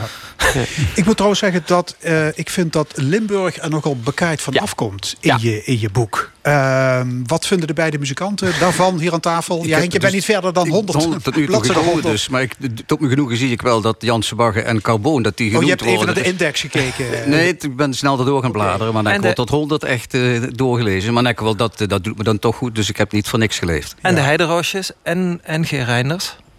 Ja, maar die komen niet verder dan een vermelding. Klopt. Nee, Ja, absoluut dus, hoor. Dus ik denk... Maar Harold, wie, Ja, ik ben wie- benieuwd wie naar mis jij vooral Harold, in je ja. boek? Wie, wie had echt een, een paar alinea's verdiend? Ehm, ja, dan is het net alsof dat... eh, nou ja, ik vind dat Laurens al zo- zo'n knap werk geleverd heeft. Maar ik denk dat als je het over het protest Nee, hij hebt- zit nu hier in het hol van Ja. de leeuw. Kom maar, kom maar. nee, ja, eh, Ger Bataille moet er daar dan in. En, eh, en Herman Veugelers. En eh, ik denk ook eh, sommige nummers van Arno Adams eh, kunnen erin. Ger Reinders heeft ook, heeft ook al grappig genoeg... heeft ook, vind ik, een paar hele feministische nummers gemaakt. En ook heeft hij de, de Limburger op de korrel genomen. Dus, eh, Precies. Ja, maar Herman Veugelers, de protestzanger toch van Limburg... Ja. maken van de fameuze LP de ja. saneringsroute... Ja. die had wel... die Henk en- misschien... eh, dat ligt- Stevens? Ja, ik heb de LP. En eh ja, het doet me genoeg dat, je die, dat die nog uit de catacombe gehaald wordt. dat Herman nog eens genoemd wordt. Ja. Want het is toch echt wel ja, de, de oervader geweest. Ja, en verder wordt eh, carboon genoemd. Hoe heb jij carboon ontdekt? Nou ja, ik denk trouwens dat, dat Halt mij dat ooit heeft aangeraden. We, we, elkaar al, al langer. En eh, ik, ik heb het ooit even met Halte over gehad. Van wat zou jij nou aanraden? En Brede ook rondgevraagd. En die zei toen Carbon. En ik was de naam tegengekomen. Ik dacht, hé, hey, dat, is, dat is tof. En het past heel mooi in het verhaal van de jaren zeventig. Dus aandacht voor arbeid, arbeiders. Eh, vooral vanwege het mijnwerksverleden natuurlijk. En, en ja, er zijn heel veel eh, bands in de jaren zeventig mee bezig. Dus het past Ja. er prachtig in mijn verhaal. Over arbeid gesproken, of over het gebrek aan arbeid. De Jansen Baggerband staat er ook in. Ja, met, Frank. met solliciteren. Hè? Henk Ja. Stijvers, jullie Ja. hadden in de jaren even kijken, 1983 Ja. hadden jullie een eh, top 10 hit met solliciteren. Ja, wie kent het niet? Eh, wat was de, de maatschappelijke sfeer waarin dat nummer ontstond toen? Eh, kun je dat terughalen nog? Nou, de tekst is voornamelijk... Want ja, ik word eigenlijk een beetje gezien als het brein van Janse Bakker. Maar ik moet toch eerlijk bekennen, het is echt een collectief geweest. Dit nummer is echt ontstaan, een groot gedeelte door, door Evert, onze, onze tandartsende basgitarist. Eh, maar ja, dat was dus inderdaad... Ik, het, succes van Bagger is dat dat net een voorbeeld van een nummer... dat net op de goede tijd eh, er was. Het was gewoon kuttijd. Eh, overal op de, op de industrieterreinen stond eh, te koop, te koop, te koop. Alles lag op zijn vod. En ja, we hebben daar waarschijnlijk toen toch een antenne voor gehad... dat dat eh, ja, qua tekst iedereen toch wel raakte. Ja, gro- grote werkeloosheid, vooral jeugdwerkeloosheid. En bureaucratie, die jongeren dwingt om te blijven solliciteren... tegen beter weten in. 75 Eh, dat was eigenlijk die sfeer. Ja, Ja. Eh, jullie zongen dat nummer in het Limburgs. Was dat bijzonder in die tijd? dat kun je wel zeggen. Ik weet die tijd, dus die Nederlandse pop ontstond toen, denk maar aan Doe maar, was toen net aan het opkomen. En eh, ja, wij waren eigenlijk een, van de eerste die, die dat deden, om het dialect te zingen. En eh, ik vermoed dat we, zonder ja, veel veren op eigen hoed te steken, dat het onder andere te danken is aan de kracht van het nummer. Ja, de melodie is gestolen van Steve Winwood's Give Me Some Lovin', een klassieker uit de jaren 60. Maar dat ook de, de- het, het, het Zusterse dialect, dat dat verstaanbaar is. Ik ben ervan overtuigd, en ook krijg ik dadelijk boze brieven en, en molotov-cocktails eruit. Maar als het in Kerkraads gezongen was, dan was het geen hit geworden. Want Nee. dat verstaan heel veel mensen buiten Henk, de doe het provincie. refrein nog eens eventjes. Om het geheugen even op te frissen. Hupsa geschreven 75 brieven, dat is de gouden regel. Die, die komt op wandtegeltjes op, in Dallas Blauw. Dat, Ja, maar wat- Limburgs was vaak natuurlijk ook... eh, dat- Daar ja, daarvoor had je de inderdaad van Limburg. alleen ja, maar de kerkjes en, en, eh, golvende ja. korenveld en, en de, de, de romantische toestanden. Ik vond dit maar- als kind trouwens echt een te gek nummer. Ja. Ik echt, eh, Ja, Maar- rond was ja. dat ook een natte Maar- droom. ja. Wat opvallend is eigenlijk de sfeer van dat nummer. Dat is van protest, uitzichtloosheid, bureaucratische overheid. Maar het straalt ook iets uit van een jongere... die ondanks alles toch gewoon lekker door blijft feesten. Ja, ja, ja.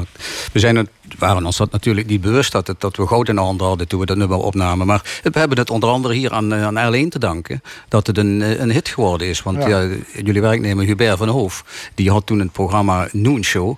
Ik meen bij de KRO werkt hij onder andere ook. En we hadden toen een jongerencentrum Che. Ja, hoe, hoe links kan het zijn? Eh, in het Zusteren. En daar waren wij de huisband. En die hadden toen smiddags tussen 12 en 2 dat programma. Dat werd van daaruit uitgezonden. En Hubert die zei van, hé hey, verrek, dat nummer heeft potentie. En wij zeiden van, je bent hartstikke gek. Maar we gingen toen toch naar het platenmaatschappij. En hebben toen op een, eh, op een zondagmorgen eh, dat ding opgenomen. En ik herinner me nog dat we s morgens begonnen om een uur of tien. En rond een uur of twee toen zei de, de jongen die het opgenomen had... van de, de, de E van, de, van, het, eh, van, het bas, van de bas van de achterkant van Guns of Navarone... Knon op een Mert en Zusteren. Die, die is niet zuiver, we moeten dat nog eens doen. En wij zeiden toen van, ja, ben je gek, we gaan naar Fortuna. Dat moet spelen vanmiddag. En maak er maar wat van, mix het maar mooi. En dat kwam toen Ja. bij Frits Spits op tafel. En die draaide dat toen. Ja, en die sprak van, historische... Hilversum Ja, ja. Bij, bij de avondspits. En die sprak Ja. de historische woorden, het is sprankelend anders. Ja, gewoon dat dat, dat sprankelend Maar, anders was. maar was het echt politiek engagement? Of was het ook amusement? Want je kon er ook gewoon lekker op losgaan. Ja, ik denk, zeker mijn generatie, die, die kinderen van de jaren 60, waren toch allemaal flink links van het midden georiënteerd. Dat, eh, dat, dat denk ik, nou spreekt namens, namens mijn generatie. Ja, jullie zijn daar ook mee doorgegaan als Janse Bagger bent. Een van de laatste is, hij is neutraal geweest over seksueel Ja, misbruik in de kerk. Ja. Dus in die zin, ja, dat, ja, dat, is ook blijft erin komisch. zitten. We wilden daar een, een clip van maken. En dan hadden we gemeend in het eh, klooster in, in Koningsbos. Dat stond leeg. Daar wilden we dan een clip maken. Maar we waren niet aan het denken van... we lopen met een, met een priester met een toog aan met de kinderen. Dat, dat zo goedkoop. Dat, dat was niet de bedoeling. Maar in geval, we hebben toen iemand benaderd... die de sleutel had van dat ding. En we zeiden dus van, we willen daar een clip op maken. En die was er gelijk enthousiast. Oh, Janse Bagger maakt een clip in het klooster. Maar toen bleek wat de strekking van het nummer was. Toen werd toch schoolvoetend gezegd van... het lijkt dus toch niet zo'n goed idee. Toen hebben we uiteindelijk maar gekozen voor een soort stripverhaal. Wat, eh, wat, eh, ja, dat is het eigenlijk geworden. En die is zo komisch.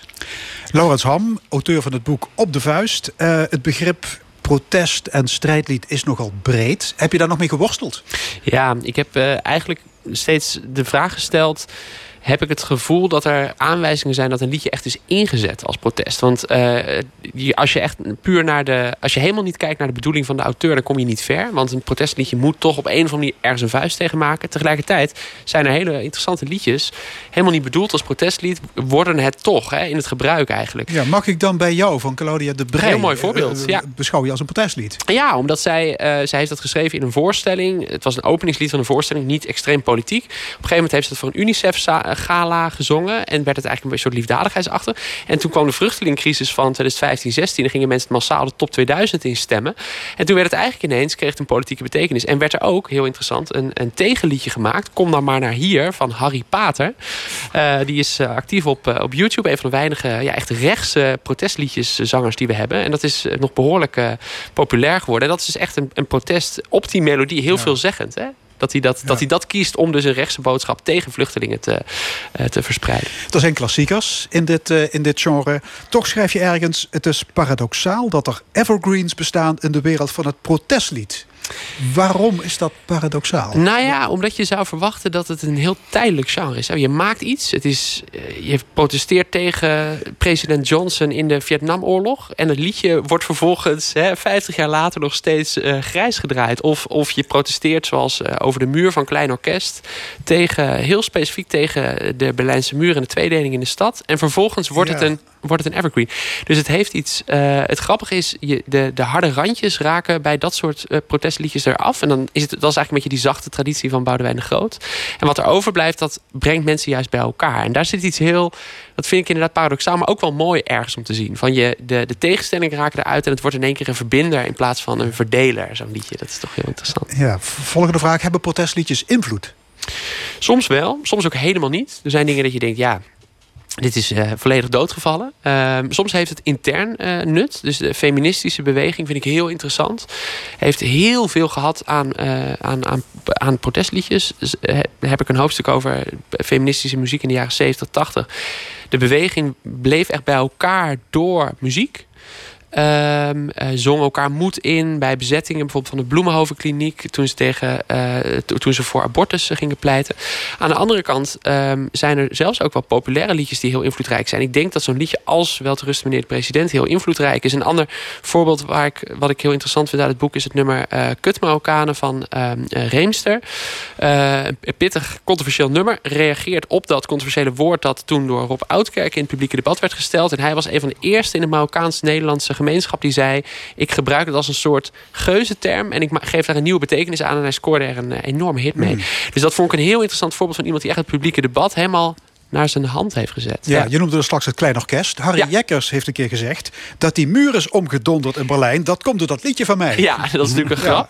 Maar dat is inderdaad ook een soort... eh, ja, het suggereert in ieder geval wel dat in Nederland het debat er wel heel erg door is beïnvloed. Dat klopt denk ik wel. Ja, Ja. Maar die ironie geeft ook al aan dat er amper een deuk in een pakje boter wordt geschopt als protestliedje. Ja, ja, als het echt gaat om harde politieke beslissingen. En dat is denk ik juist het mooie van het genre. Het ging, het ging net even eh, in het vorige uur over... Hè, moet je bijvoorbeeld een omroep toelaten... die corona-kritische ideeën verspreidt. Nou, daar heb, ik, daar heb ik ook mijn twijfels bij.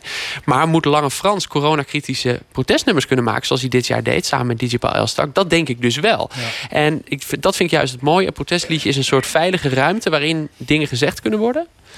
Ook als ze eigenlijk een beetje op het randje zijn. Juist omdat je denkt, ja, het blijft toch kunst uiteindelijk. Dus ja. het, is, ja, het protest is wel opgeleid hè, de afgelopen, afgelopen tijd. Denk aan boeren, gele hesjes, klimaatactivisten, antiracisten. Is het protestlied ook opnieuw uitgevonden? Voor een deel wel. Dus je, je ziet hele nieuwe ontwikkelingen. Dus de, de, wat de hip-hop doet met protest staat heel ver af van wat eh, nou ja, de linkse folkzangers en, en nederpopmensen van de jaren tachtig deden. Eh, dus je ziet hele nieuwe ontwikkelingen. Maar ja, voor een deel is het eh, uniform, zou je kunnen zeggen. Ja, maar uiteindelijk gaat het om de muziek, hè? Ja. Ik bedoel, hoe radicaal en briljante teksten Absoluut. ook zijn... als de melodie niet te pruimen is, dan... Ja, ik draai het niet. Ja. Henk? Klopt, ja, dat klopt. In zoverre ben ik ja, nog steeds trots dat eh, dat carbon ge- genoemd is. En ja, dan denk ik even dat we deze week afscheid genomen hebben van, eh, van René Innemee. Dus een van de jongens die, eh, die elf succesvolle theatertour eh, ja, naast me op het podium zat. En dan vind ik het echt leuk dat carbon nu nog genoemd is. En ik vind het heel erg leuk om een dorpsgenoot te treffen met een gitaar. Ja. ja. Oké, Laurens Ham, Harold K. en Henk Stijvers, dank jullie wel. Het boek Op de Vuist, 50 jaar politiek en protestliedjes in Nederland... is verschenen bij Ambo Antos. Ja, en eh, ja, je noemde het al Henk, eh, die groep eh, Carbon, waar jij dus ook deel van uitmaakte. eh, die had vooral na de mijnsluiting een succes hier in Limburg. Hè, met kritische liedjes, licht kritische liedjes over de koel. Eh, we gaan luisteren naar het Zwattelook. En vandaag gezongen door Harold K. Ja, en deze is voor de helden van Carbon, Alive and Kicking of uh, zijde. Wij de koeien jongen shoot, en ben ik weer de arme kluut en hongen in het log moet schravelen en schinnen. 300 meter regeneert, gooit dat buttelen wie je paard, maar zelfs een paard zou je dat daagt het niet meer kennen.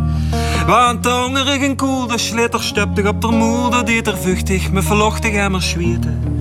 En de krupse durch de pratsch met de koelamp op de patschen, en de jupap had ik dat ooit geweten. Het water drupt me op de zak, ik vul de kobus in de nak, ik krien het van die zou er een nog aan de neren.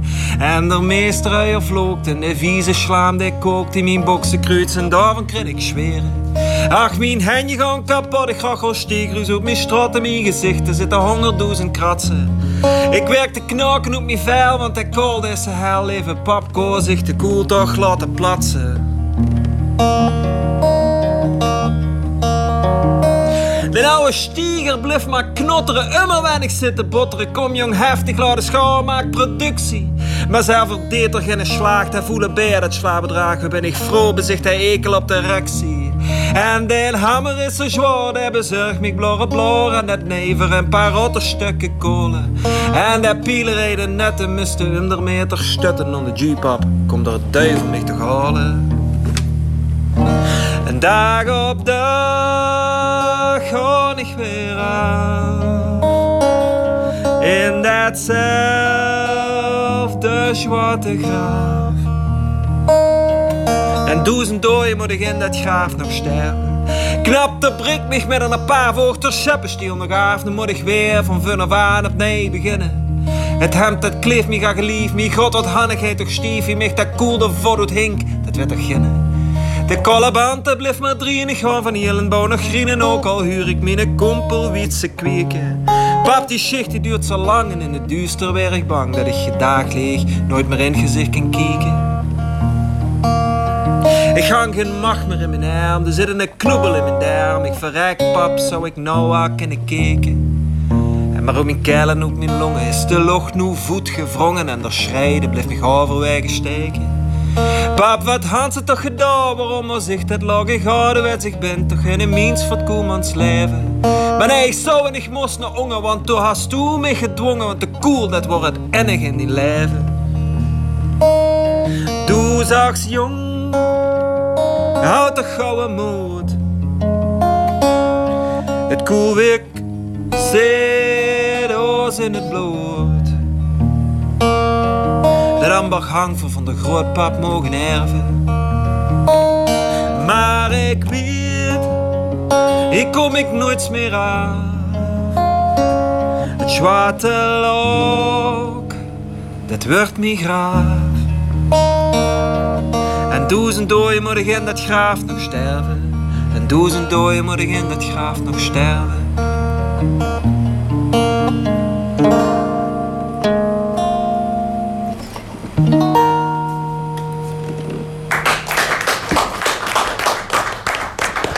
Harold K. live in de stemming van L1 Radio. Hij vertolkte het nummer Het Zwattelok van Carbon. Harold K., veel dank. Zometeen het discussiepanel, maar eerst de column. De column. Vandaag met Nina Bokken. Zou het dan toch zo zijn dat we op het laatste nippertje van het jaar nog verlossing krijgen? Het vaccin ligt al klaar, 2020 is bijna voorbij en daarmee ook alle misère. Althans, zo is het algemene idee. Toepasselijk dan ook dat in plaats van Pinkpop op Megaland een nachtmis wordt gehouden. Spreek slechts één woord en ik zal beroemd worden, zal Harry Smeets hebben gedacht. Harry wordt de allereerste popbisschop die ons tijdens de drive-in kerstmis zal verlossen van onze zonde. Ik ga al jaren niet meer naar de kerk, maar deze mis zou ik wel willen bijwonen. Ik doe het niet, want ik ben bang dat ik de verleiding niet kan weerstaan om midden in een preek keihard te toeteren als ik het ergens niet mee eens ben. Ik ben ook nieuwsgierig hoe de inzegening zal gaan. Dit keer geen wijwater, maar ruitenwisselvloeistof. Dat denk ik. De kerk zal een gat in de hemel springen, want zeker in een tijd van leegloop in een gemeenschap zal dit religie weer hip maken. En dan pelt volgend jaar de top 2000 misschien uit van de Gregoriaanse liederen. De show must go on namelijk. Dat moet ook Sigrid Kaag hebben gedacht. Grote verlossers zijn eigenlijk altijd mannen, behalve bij D66. Al bij haar aantreden was ze op de hoogte van de fratsen van een prominent mannelijk partijlid die een tracklist heeft van seksueel wangedrag. Hij was, een, hij was zijn tijd wel vooruit. Een paar jaar geleden hield hij al een lockdownfeestje met een vrouwelijke collega die die opsloot in zijn kantoor, omdat hij haar afwijzing niet kon verdragen. De consequenties die hierop volgden: een flinke tik op de vingers door Pechtold voor meneer en een overplaatsing voor mevrouw. Laat dit even op je inwerken. Een prominente partijfunctionaris gijzelt iemand onder seksuele intimidatie en mag gewoon zijn werk blijven doen. De heer in kwestie werkt voor een lobbybedrijf. Hij adviseert mensen op het gebied van public affairs. Daar had op zich al wel een belletje kunnen rinkelen. Op de website van het bedrijf zegt hij: Klanten wil ik leren bewegen in het maatschappelijke en politieke veld. Daarvoor reik ik ze graag de hengel aan. We weten nu dus om welke hengel dat precies gaat. Dat Sigrid hem eerder een soort van gratie verleende, zal er duur komen te staan. Op internet wordt er al gespeculeerd over hoe zij zelf dan terecht is gekomen op de plek waar ze zit. En dat terwijl juist D66 de partij was die onderzoek wilde naar seksuele intimidatie in de politiek.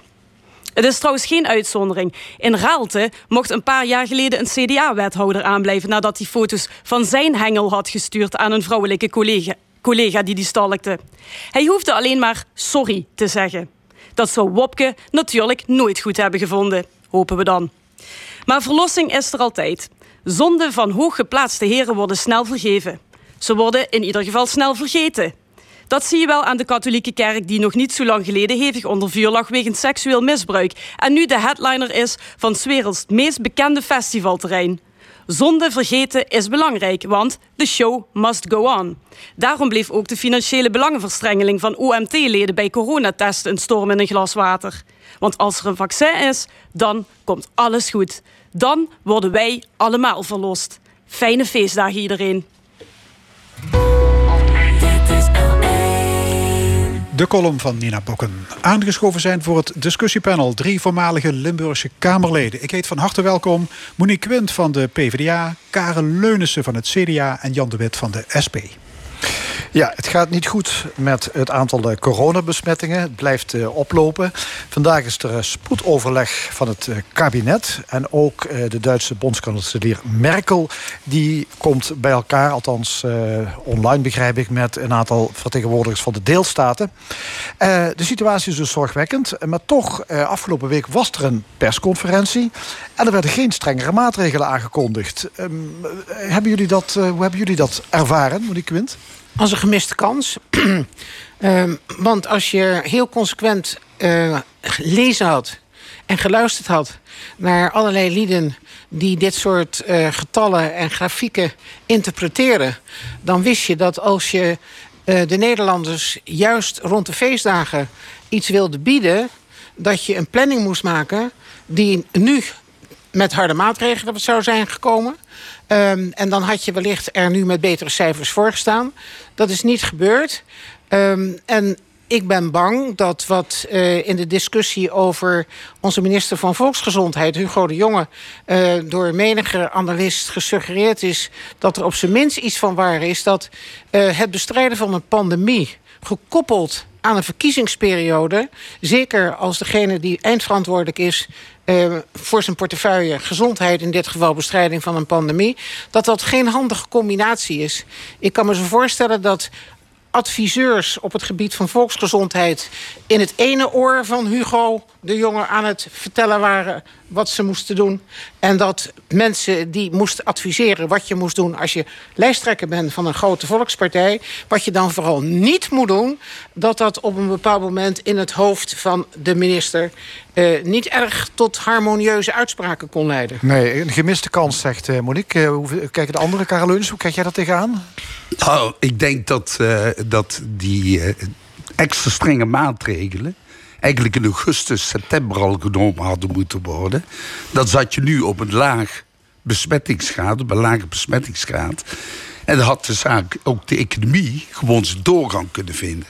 En daar zit hem nu net het probleem dat er voortdurend in strijd is, ook binnen het kabinet, tussen het ophouden van de economie en de gezondheidszorg. Terwijl dat eigenlijk geen tegenstrijdige zaken zijn. Want als de gezondheidszorg, als de ziekenhuizen overstelpt worden met patiënten en, en eh, door, de, door de triool gaan.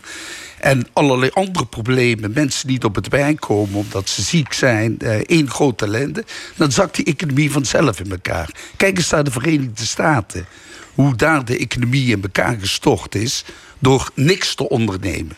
Dus men had, wat, men, wat economen ook al gezegd hebben, een stevige klap erop moeten geven. Het onder de, de, de 50 besmettingen per dag brengen. En dan had je daarop op dat niveau moeten houden. Ja. En dan had je de economie kunnen opgooien. Horeca, restaurants. En dan zaten we met de kerstmis goed. En nu krijg je het probleem van superspreading events met kerst en oud en nieuw.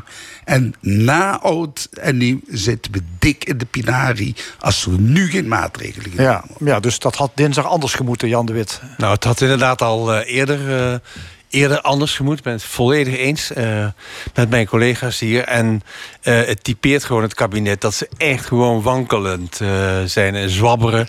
En dat ze gewoon slappe knieën hebben wat dat betreft. Ze durven dus gewoon Nee, en niet... Komt dat door die, die tweestrijd in het kabinet? Ik, dat is absoluut, absoluut, dat, is, dat is absoluut waar. Dus de, de, dat, dat, dat zie je ook overal. Twee stromingen in het kabinet. De een die de economie overeind wil houden. De ander die meer oog heeft voor de desastreuze effecten op de gezondheid eh, van mensen. Maar er speelt natuurlijk nog een ander, eh, in mijn ogen een ander aspect. En daarvoor haal ik toch heel graag RTL Nieuws aan van, eh, ik meen gisteravond. RTL Nieuws laat in Zwitserland zien hoe daar eh, onze landgenoten volop aan het skiën zijn. Terwijl Zwitserland code oranje heeft. interviewen ze dus een meneer boven in de bergen, midden in de sneeuw. Meneer, hoezo? Nou, zegt hij, ik was er echt aan toe. Ik heb het afgelopen jaar zo hard gewerkt. Ik was er echt aan toe. Maar meneer, u mag hier toch alleen maar komen. U mag hier toch niet komen eigenlijk, want het is code oranje. Ja, maar ja, ik was er echt aan toe. Ja. Ja. Dus op het moment dat Nederland niks doet of veel te slap is, die slimme Nederlanders, en niet allemaal gelukkig, en het is ook maar een klein deel dat dat, dat, dat doet, maar die, die, die maken daar gewoon misbruik van. Ja. En als daar niet tegen opgetreden wordt, dan hebben we nu middenin, de, hebben we dus de tweede golf. En op 14 januari begint de, tweede, de derde golf. Ja, nou, het, het kabinet is zich blijkbaar toch wel bewust van de ernst van de situatie. Op dit moment althans. Hè, want het is, op dit, dat is nu eh, overleg. Eh, in Duitsland ook overleg. Zal er naar elkaar gekeken worden en komen er toch inderdaad echt wel Maar strengere er is een overleg geweest tussen Rutte en Merkel. Die hebben afgestemd wat hun maatregelen zouden zijn. Merkel gaat de boel op slot gooien. Dat wordt een total Ja, lockdown. tot 10 januari. Ja, alle niet-essentiële winkels. En ja, ja, veel En zaken. ik denk dat Rutte ook die richting uit wil. Hij zal wel moeten. Want dit voortdurend appelleren op het gezonde verstand van de Nederlander... die afstand moet houden... Ja. dat gaat hem echt niet meer worden. Hoor. Ja, maar dat- dat betekent- Dat denkt er nou maar niet aan. Nee, maar dat, dat nee, maar dat betekent dus eh, dat wat Jan zegt... Dat, dat niet alleen die eigenwijze Nederlander is... maar dat het neoliberalisme, oftewel het individu bepaalt het zelf wel... Ja. Ja. dat zit heel diep op dit moment in onze samenleving. Ja. En ik heb gisteren de tekst gezien die Merkel uitsprak... in de richting van de inwoners van dat land waar zij bondskanselier is. En toen dacht ik, daar is godzijdank geen woord Spaans bij. En Ja. dat is als je alle teksten die ons kabinet... bij eh, de verschillende persconferenties op een rij gezet zien... en die moeite heb ik gisteravond genomen om daar eens even naar te kijken... dan hou je je hart vast, want dan denk je... er zijn allerlei beeldspraken gebruikt... er zijn symbolen ingevoerd. Op den duur was geen mens meer in staat om nog te Nee. volgen... wat nou eigenlijk de bedoeling was. Het is allemaal te vrijblijvend. Er wordt te, te, te veel een beroep gedaan op het gezonde verstand. Ja, en dat, Ja. Is, dat is gewoon het punt. Want eh, het RIVM legt nu een relatie met de Black Friday. Normaal is dat één dag. Dit jaar was die gekte een hele week. Eh, en, en op die maandag hadden ze weer wat anders bedacht... om nog meer mensen naar de, naar de winkels te... Er is niet of nauwelijks opgetreden tegen de enorme drukte in sommige steden. Eh, nou, wat krijgen we nu met kerst? Over eh, zeg maar een paar dagen krijgen we een herhaling. En het RIVM legt gewoon een relatie met die drukte in de straten, in de winkels... en de piek die daarna is Ja, dat eh, rekenen ze voortdurend netjes voor. Dus iedereen het- die kan luisteren, Ja, de- die kan dus het snappen. Ja. Ehm, maar dat neemt niet weg dat we zelfs in de stad waar we op dit moment zitten... een paar weken in de veronderstelling hebben verkeerd... dat men op tweede kerstdag alles open ging Ja. gooien. Want de middenstand had nu toch wel wat omzet nodig. Ja. En ja, dan denk je bij jezelf... Dus, eh, dus een, goed, een goed idee, die totale lockdown? Nou, ik denk dat je heel Je zult zorgvuldig... niet anders kunnen. ja, ik wou net zeggen, er zit nou niks anders meer op. Ja. En dan vind ik het nog het allerergste eh, dat, dat vanuit economische zaken zo'n notitie lekt. Ja, vreselijk. Op basis waarvan eh, eh, wetenschappelijk onderbouwd de horeca open zou kunnen. Ja. En dat zelfs een gunstig effect zou hebben. Ja, ja. Nou, Maar gelukkig ik is heb dat de- stukje de- lezen. Dat was. Nou, wie dat geschreven heeft, die, die moest meteen de deur uit. Ja. Die mag echt niet meer werken op economische zaken. Ja. En wie dat heeft laten lekken, dat, ja, dat weet ik Die, niet. moest, maar, die moeten ze uit zijn functie zetten. die moeten ze uit zijn functie zetten. Ja. Goed, we gaan naar het CDA. Eh, Hugo de Jonge is gestopt als lijsttrekker. Hij wil al zijn energie steken in zijn werk als coronaminister. Hebben jullie begrip voor dat besluit? Ik denk dat je kan stellen dat het allereerst menselijkerwijs niet anders meer kon. Ehm, het was een combinatie waarvan ieder mens die wel eens naar iemand kijkt die het erg druk heeft, ehm, kon zien dat dit gaat. We hebben al eens eerder een minister gehad die is opgeofferd en die tijdens de persconferentie in elkaar zeeg. En toen dacht ik, we gaan toch niet nog met een tweede dit gaan meemaken. Maar wat ik zo jammer vind, dat is dat eh, een heleboel verwijten achteraf de man zelf treffen. Terwijl ik denk, ja, wie begint aan een pandemiebestrijding? Welk voorbeeld heb je? Dus ik heb er ook wel begrip voor dat op het moment dat men hieraan begon... dat er geen beeld was bij hoe lang dat ging duren en hoe ernstig het werd. Ja. Maar wat ik eh, wel duidelijk vind, dat is dat ehm, het landsbelang wordt gezegd eh, prevaleert. Eh, heel stiekem denk ik, ja, maar het CDA heeft nu toch eindelijk de combinatie die het van meet af aan had gewild. Ehm, ik zeg niet dat ze erop aangestuurd hebben, maar deze combinatie van Wopke 1 ehm, en een ander nummer 2. En dat is in dit geval dan omzicht geworden. Dat had ook een ander kunnen worden. Dat is toch, denk ik, de gedroomde combinatie van heel veel mensen in de top van het CDA. Nou ja, Jan de Wit, die, die, die beslissing van de jongens. Begrip? Snap je, Eh, snap je het? nou, hij, hij kon in feite niet anders. eh, want er speelt een, een heleboel, eh, of speelt een aantal dingen. In de eerste plaats, hij heeft als lijsttrekker weinig ge- zeg maar, zich naar buiten gepresenteerd. Heeft dat ook waarschijnlijk niet gekund vanwege de drukte van de bestrijding van de pandemie. Dus daar heeft hij denk ik wel een, wel een punt. Maar hij heeft ook geen kans gehad. Hij is in de interne verdeeldheid eh, binnen het CDA is hij gewoon afgemaakt. Als je het eh, interview in de Telegraaf ziet van vorige week zaterdag... Hè, waar hij toch, nou ja, als je, als je dat leest... dan denk je van, hoe kun je hier nog, eh, hoe kun je hier nog mee leven, bij wijze van spreken. Hij drijft het CDA op de rand van het... van het ravijn, zo staat, er, zo staat er in dat interview. Hij heeft dus weinig mogelijkheden gehad. Heeft ook weinig kansen gehad. En er zit rond zijn lijsttrekkerschap... En dat verbaast mij ook dat dat, dat complotdenken binnen het CDA ook eh eh, post heeft gevat. Maar er wordt nog steeds gesproken over fraude rond die verkiezingen. Terwijl ze dat nagezocht hebben. Ik dacht, zitten we weer bij Trump of eh, hoe zit dat nou? Maar in ieder geval, hij heeft weinig kansen gehad. Er blijft eh, zeg maar die, dat, dat verhaal over die fraude. Dus ik denk dat hij een verstandige beslissing heeft Dus genomen. er was meer aan de hand dan een volle agenda. Ik Want denk het Mark wel. Rutte heeft Ik- ook een hele volle ik agenda. En die gaat ook niet ik- stoppen en als ik. VVD-lijsttrekker. Precies, ik denk het wel. En, maar ik ben benieuwd hoe Karel dat ziet. Want Karel weet natuurlijk veel meer daarover. Maar ik denk dat... Wat ik geconstateerd heb is... En dat, dat hoor je ook wel links en rechts. Er is toch regie eh, vanuit het CDA geweest. eh, op het moment dat de, de jongen constateert wegwezen... was toch het probleem omzicht. want iedereen dacht, nou, omzicht... Eh, die wordt dan eh, de nieuwe lijsttrekker. Maar een omzicht ligt ook niet bij iedereen even goed. Eh, dus ehm, om negen uur wisten, of de journalisten wisten om negen uur vrijdagavond, dan is er wat te doen. Om negen uur komt ook toevallig per ongeluk omzicht bij de. Dat wisten ze allemaal. Dus ik veronderstel een zekere regie om te, het erheen te sturen dat Hoekstra zich kandidaat zou stellen. Karel Leunissen, oud-senator van het CDA, oud-voorzitter van het CDA Limburg. Vertel. Nou, vertel. eh, kijk, eh, het mogen duidelijk zijn. Ik was in het begin al, bij de verkiezingen... was ik eh, voor Wopke Hoekstra en voor Pieter Omzicht... toen Wopke zich had teruggetrokken.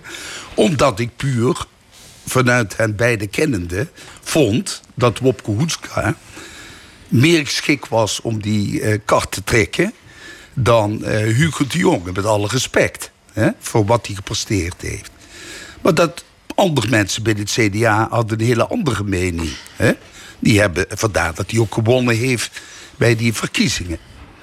Nou, van Medevaan is ook duidelijk geweest... dat het bestuur van het CDA... eh, toch wel een, voorkeur had voor Bobke Hoekstra. Zeker bepaalde prominente mensen uit het AR-kamp... die eh, ja, toch eh, de domineeszoon graag op het schild wilden heffen...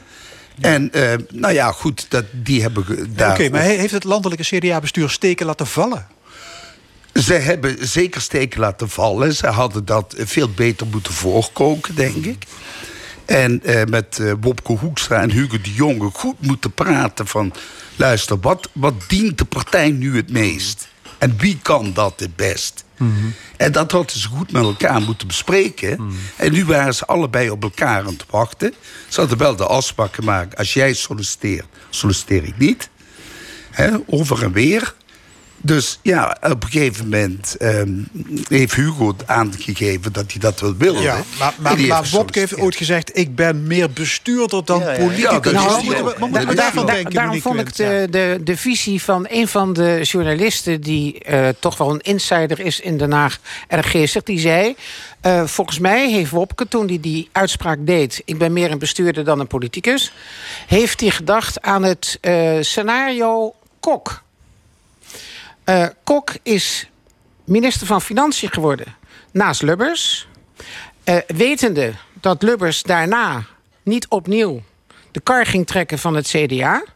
En wist toen dat hij kans had, gezien het type eh, en de Partij van de Arbeid op dat moment, dat hij kans maakte om die premierzetel wel te krijgen.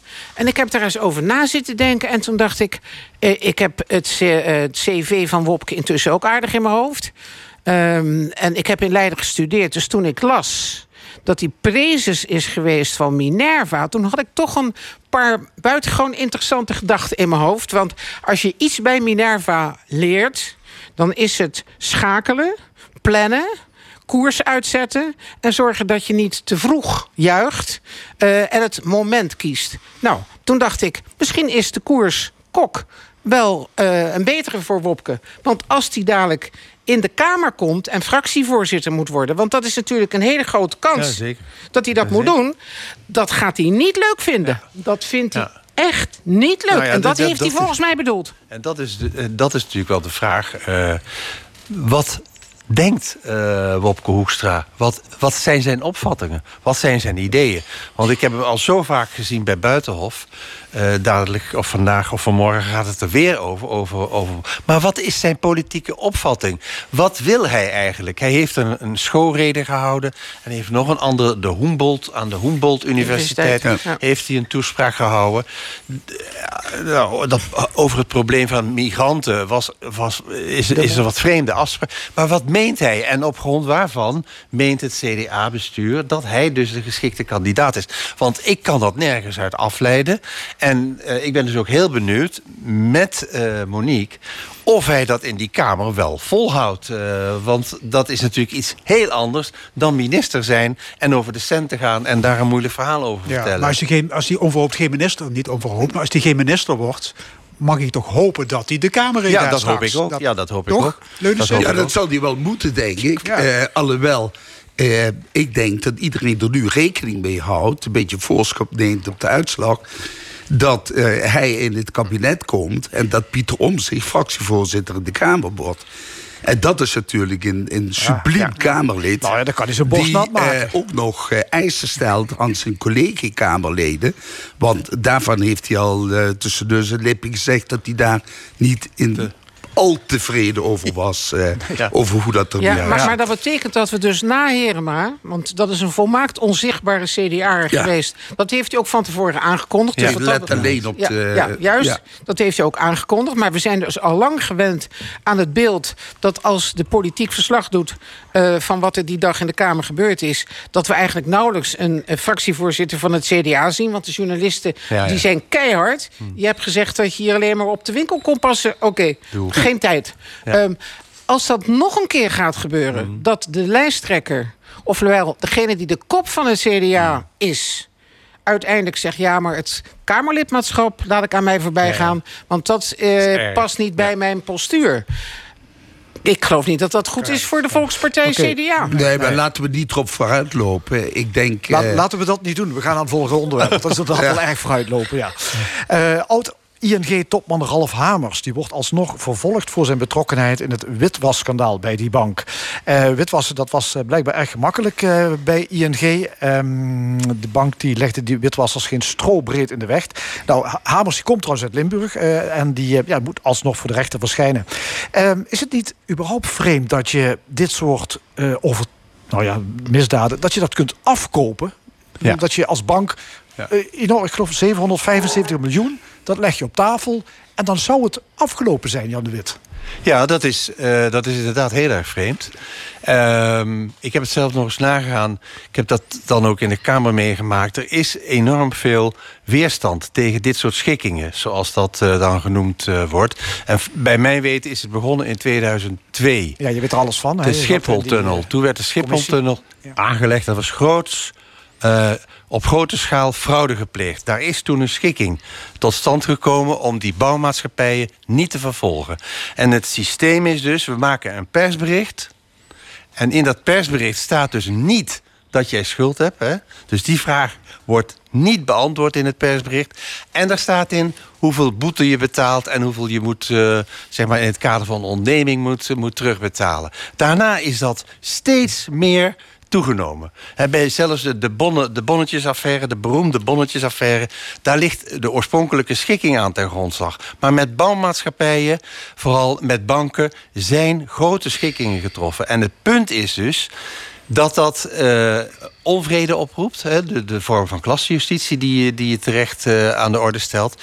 Maar het punt is eigenlijk, als je goed bekijkt... waar komt dat vandaan? En dat komt in feite doordat het Openbaar Ministerie... alle deskundigheid kwijt is, of alle is overdreven... maar de, de mensen kwijt is die zich vastbijten in dit soort moeilijke zaken... van waar ligt de verantwoordelijkheid van Hamers? Wie zijn er eh, aan te spreken op dat wangedrag, zeg maar... het niet signaleren van witwassen? Ja. Doordat dat, zeg maar, die deskundigheid weg is moeten ze dus met schikkingen gaan werken. Ja, en zo wordt het niet gebracht natuurlijk. maar dat is de... Het is een keuze voor de makkelijke weg. Dan maar dat geld binnenhalen, hebben tenminste iets. Ja, maar het een sluit het ander niet uit, denk ik. Hè? Kijk, dat daar een schikking getroffen wordt... is door ING gigantisch veel geld verdiend aan die witwaspraktijk. Dat de overheid dat, dat binnenhaalt, dat geld... dat lijkt me voor de hand liggend. Ja. Desalniettemin denk ik dat er een wet is... die de banken verbiedt om geld wit te wassen. De ING heeft ook een aantal reprimandes gekregen van de DNB. Ja. En van de AFM. En toch En de Europese hebben ze, Bank. En van de Europese Bank. En toch zijn ze doorgegaan daarmee. En hebben dat niet een halt weten te roepen. Dus wat het OM had moeten doen... ik weet niet of Hamers daar direct verantwoordelijk voor is... indirect wel, als CEO... Hè? Maar ehm, in directe zin zal daar een hoofd zijn geweest van die groep die moest toezien binnen de ING op die witwaspraktijken. En dat hadden ze natuurlijk als OM moeten onderzoeken. Ja, los van die boete had je gewoon toch moeten vervolgen. En niet nu na jaren nog eens komen met een onderzoek naar... eh, dat dat onderzoek gebeurt, vind ik prima. Maar ja, hoe dat zal uitpakken is... er maar daar. Nou, wat, wat, wat eh, duidelijk blijkt uit de verslaglegging, met name in de trouw, vond ik een buitengewoon gedetailleerde verslaglegging over hoe dingen gelopen zijn.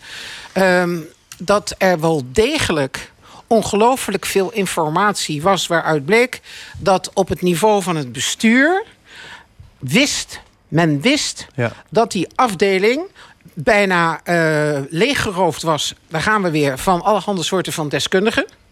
Eh, dus de bezuinigingen sloegen buitengewoon eenzijdig neer in deze afdeling. Dat daarvoor Je gewaarschuwd bij is. justitie? Eh, nee, bij de Bij- bank. bij de Bij de bank. Bij de bank. Ja. Ehm, dat eh, verdachte transacties gemeld moeten worden. En dat als je dat niet doet, dat is een strafrechtelijk feit. Punt. Maar wat ik het allerergste vind, dat is dat mij in bijna geen enkel artikel duidelijk werd dat men hier te maken heeft met een van de belangrijkste oorzaken van de verwevenheid onderwereld-bovenwereld. Daar schrok ik van. Ik Ja. denk, jongens, leg dit nou in godsnaam eens aan de mensen uit. Want wat wordt daar wit gewassen? Geld dat uit criminele handelingen verdiend wordt... wat het daglicht niet kan zien... en dat via banken wit Ja. wordt gemaakt. En met dat witte geld wordt weer invloed uitgeoefend... door die criminele organisaties in onze eigen economie... in de samenleving zoals die is. En dan denk ik, waarom staat dat nou nergens? Ja, is het jaagt die criminaliteit ook nog Ja, eens een keer aan. Ja, daarom. Maar- dus maar het het is stond een nergens, hè? vicieuze cirkel Ja, maar die eh, het stond nergens, desastreus is natuurlijk. Ja, het stond nergens. Nee, maar zal, En toen zal, dacht ik- zal Hamers eh, moeten hangen? Eh, zal het een Nou ja, het, het Hof heeft nu al vastgesteld eh, bij de beslissing tot dat er vervolgd moet worden. Maar is er een kans dat, dat hij de bak in gaat? Ja, dat, nou ja, hij kan eh, dus of een gevangenisstraf, of gevangenisstraf met boete, of een voorwaardelijke gevangenisstraf met een hogere boete. En zijn baantje in Eh, Zwitserland en, kan en die vergeet waarschijnlijk, Niet, eh, en vergeet, ja, niet, vergeten. Vergeet niet dat het tragische is in al dit soort dingen dat mensen met een grote naam die op de buis komen, dat die dan strakjes bij de rechter te horen krijgen: u bent een openbaar persoon, dus we zullen wat matigen. Dat is in het verleden ook nog eens een keer zo. ver- veroordeeld ik- door de media. Juist. Ja, ja. Dus u Ja, maar, het daar- al maar daarom vind ik zo erg wat ik net zei. Dat men de mensen gaan niet uitlegt waarom dit zo afschuwelijk is. Ronden. Hartelijk dank. Discussiepanel Monique Wendt, Karen Leunissen, Jan de Wit. Dit was de stemming. Vandaag gemaakt door Edwin Maas, Angel Zwarts, Fons Geraas en Frank Ruber. Graag tot volgende week zondag om 11 uur. Dit programma wordt herhaald maandagavond om 8 uur. En is ook te beluisteren via onze website, podcast en Spotify. Ik wens u nog een hele mooie zondag.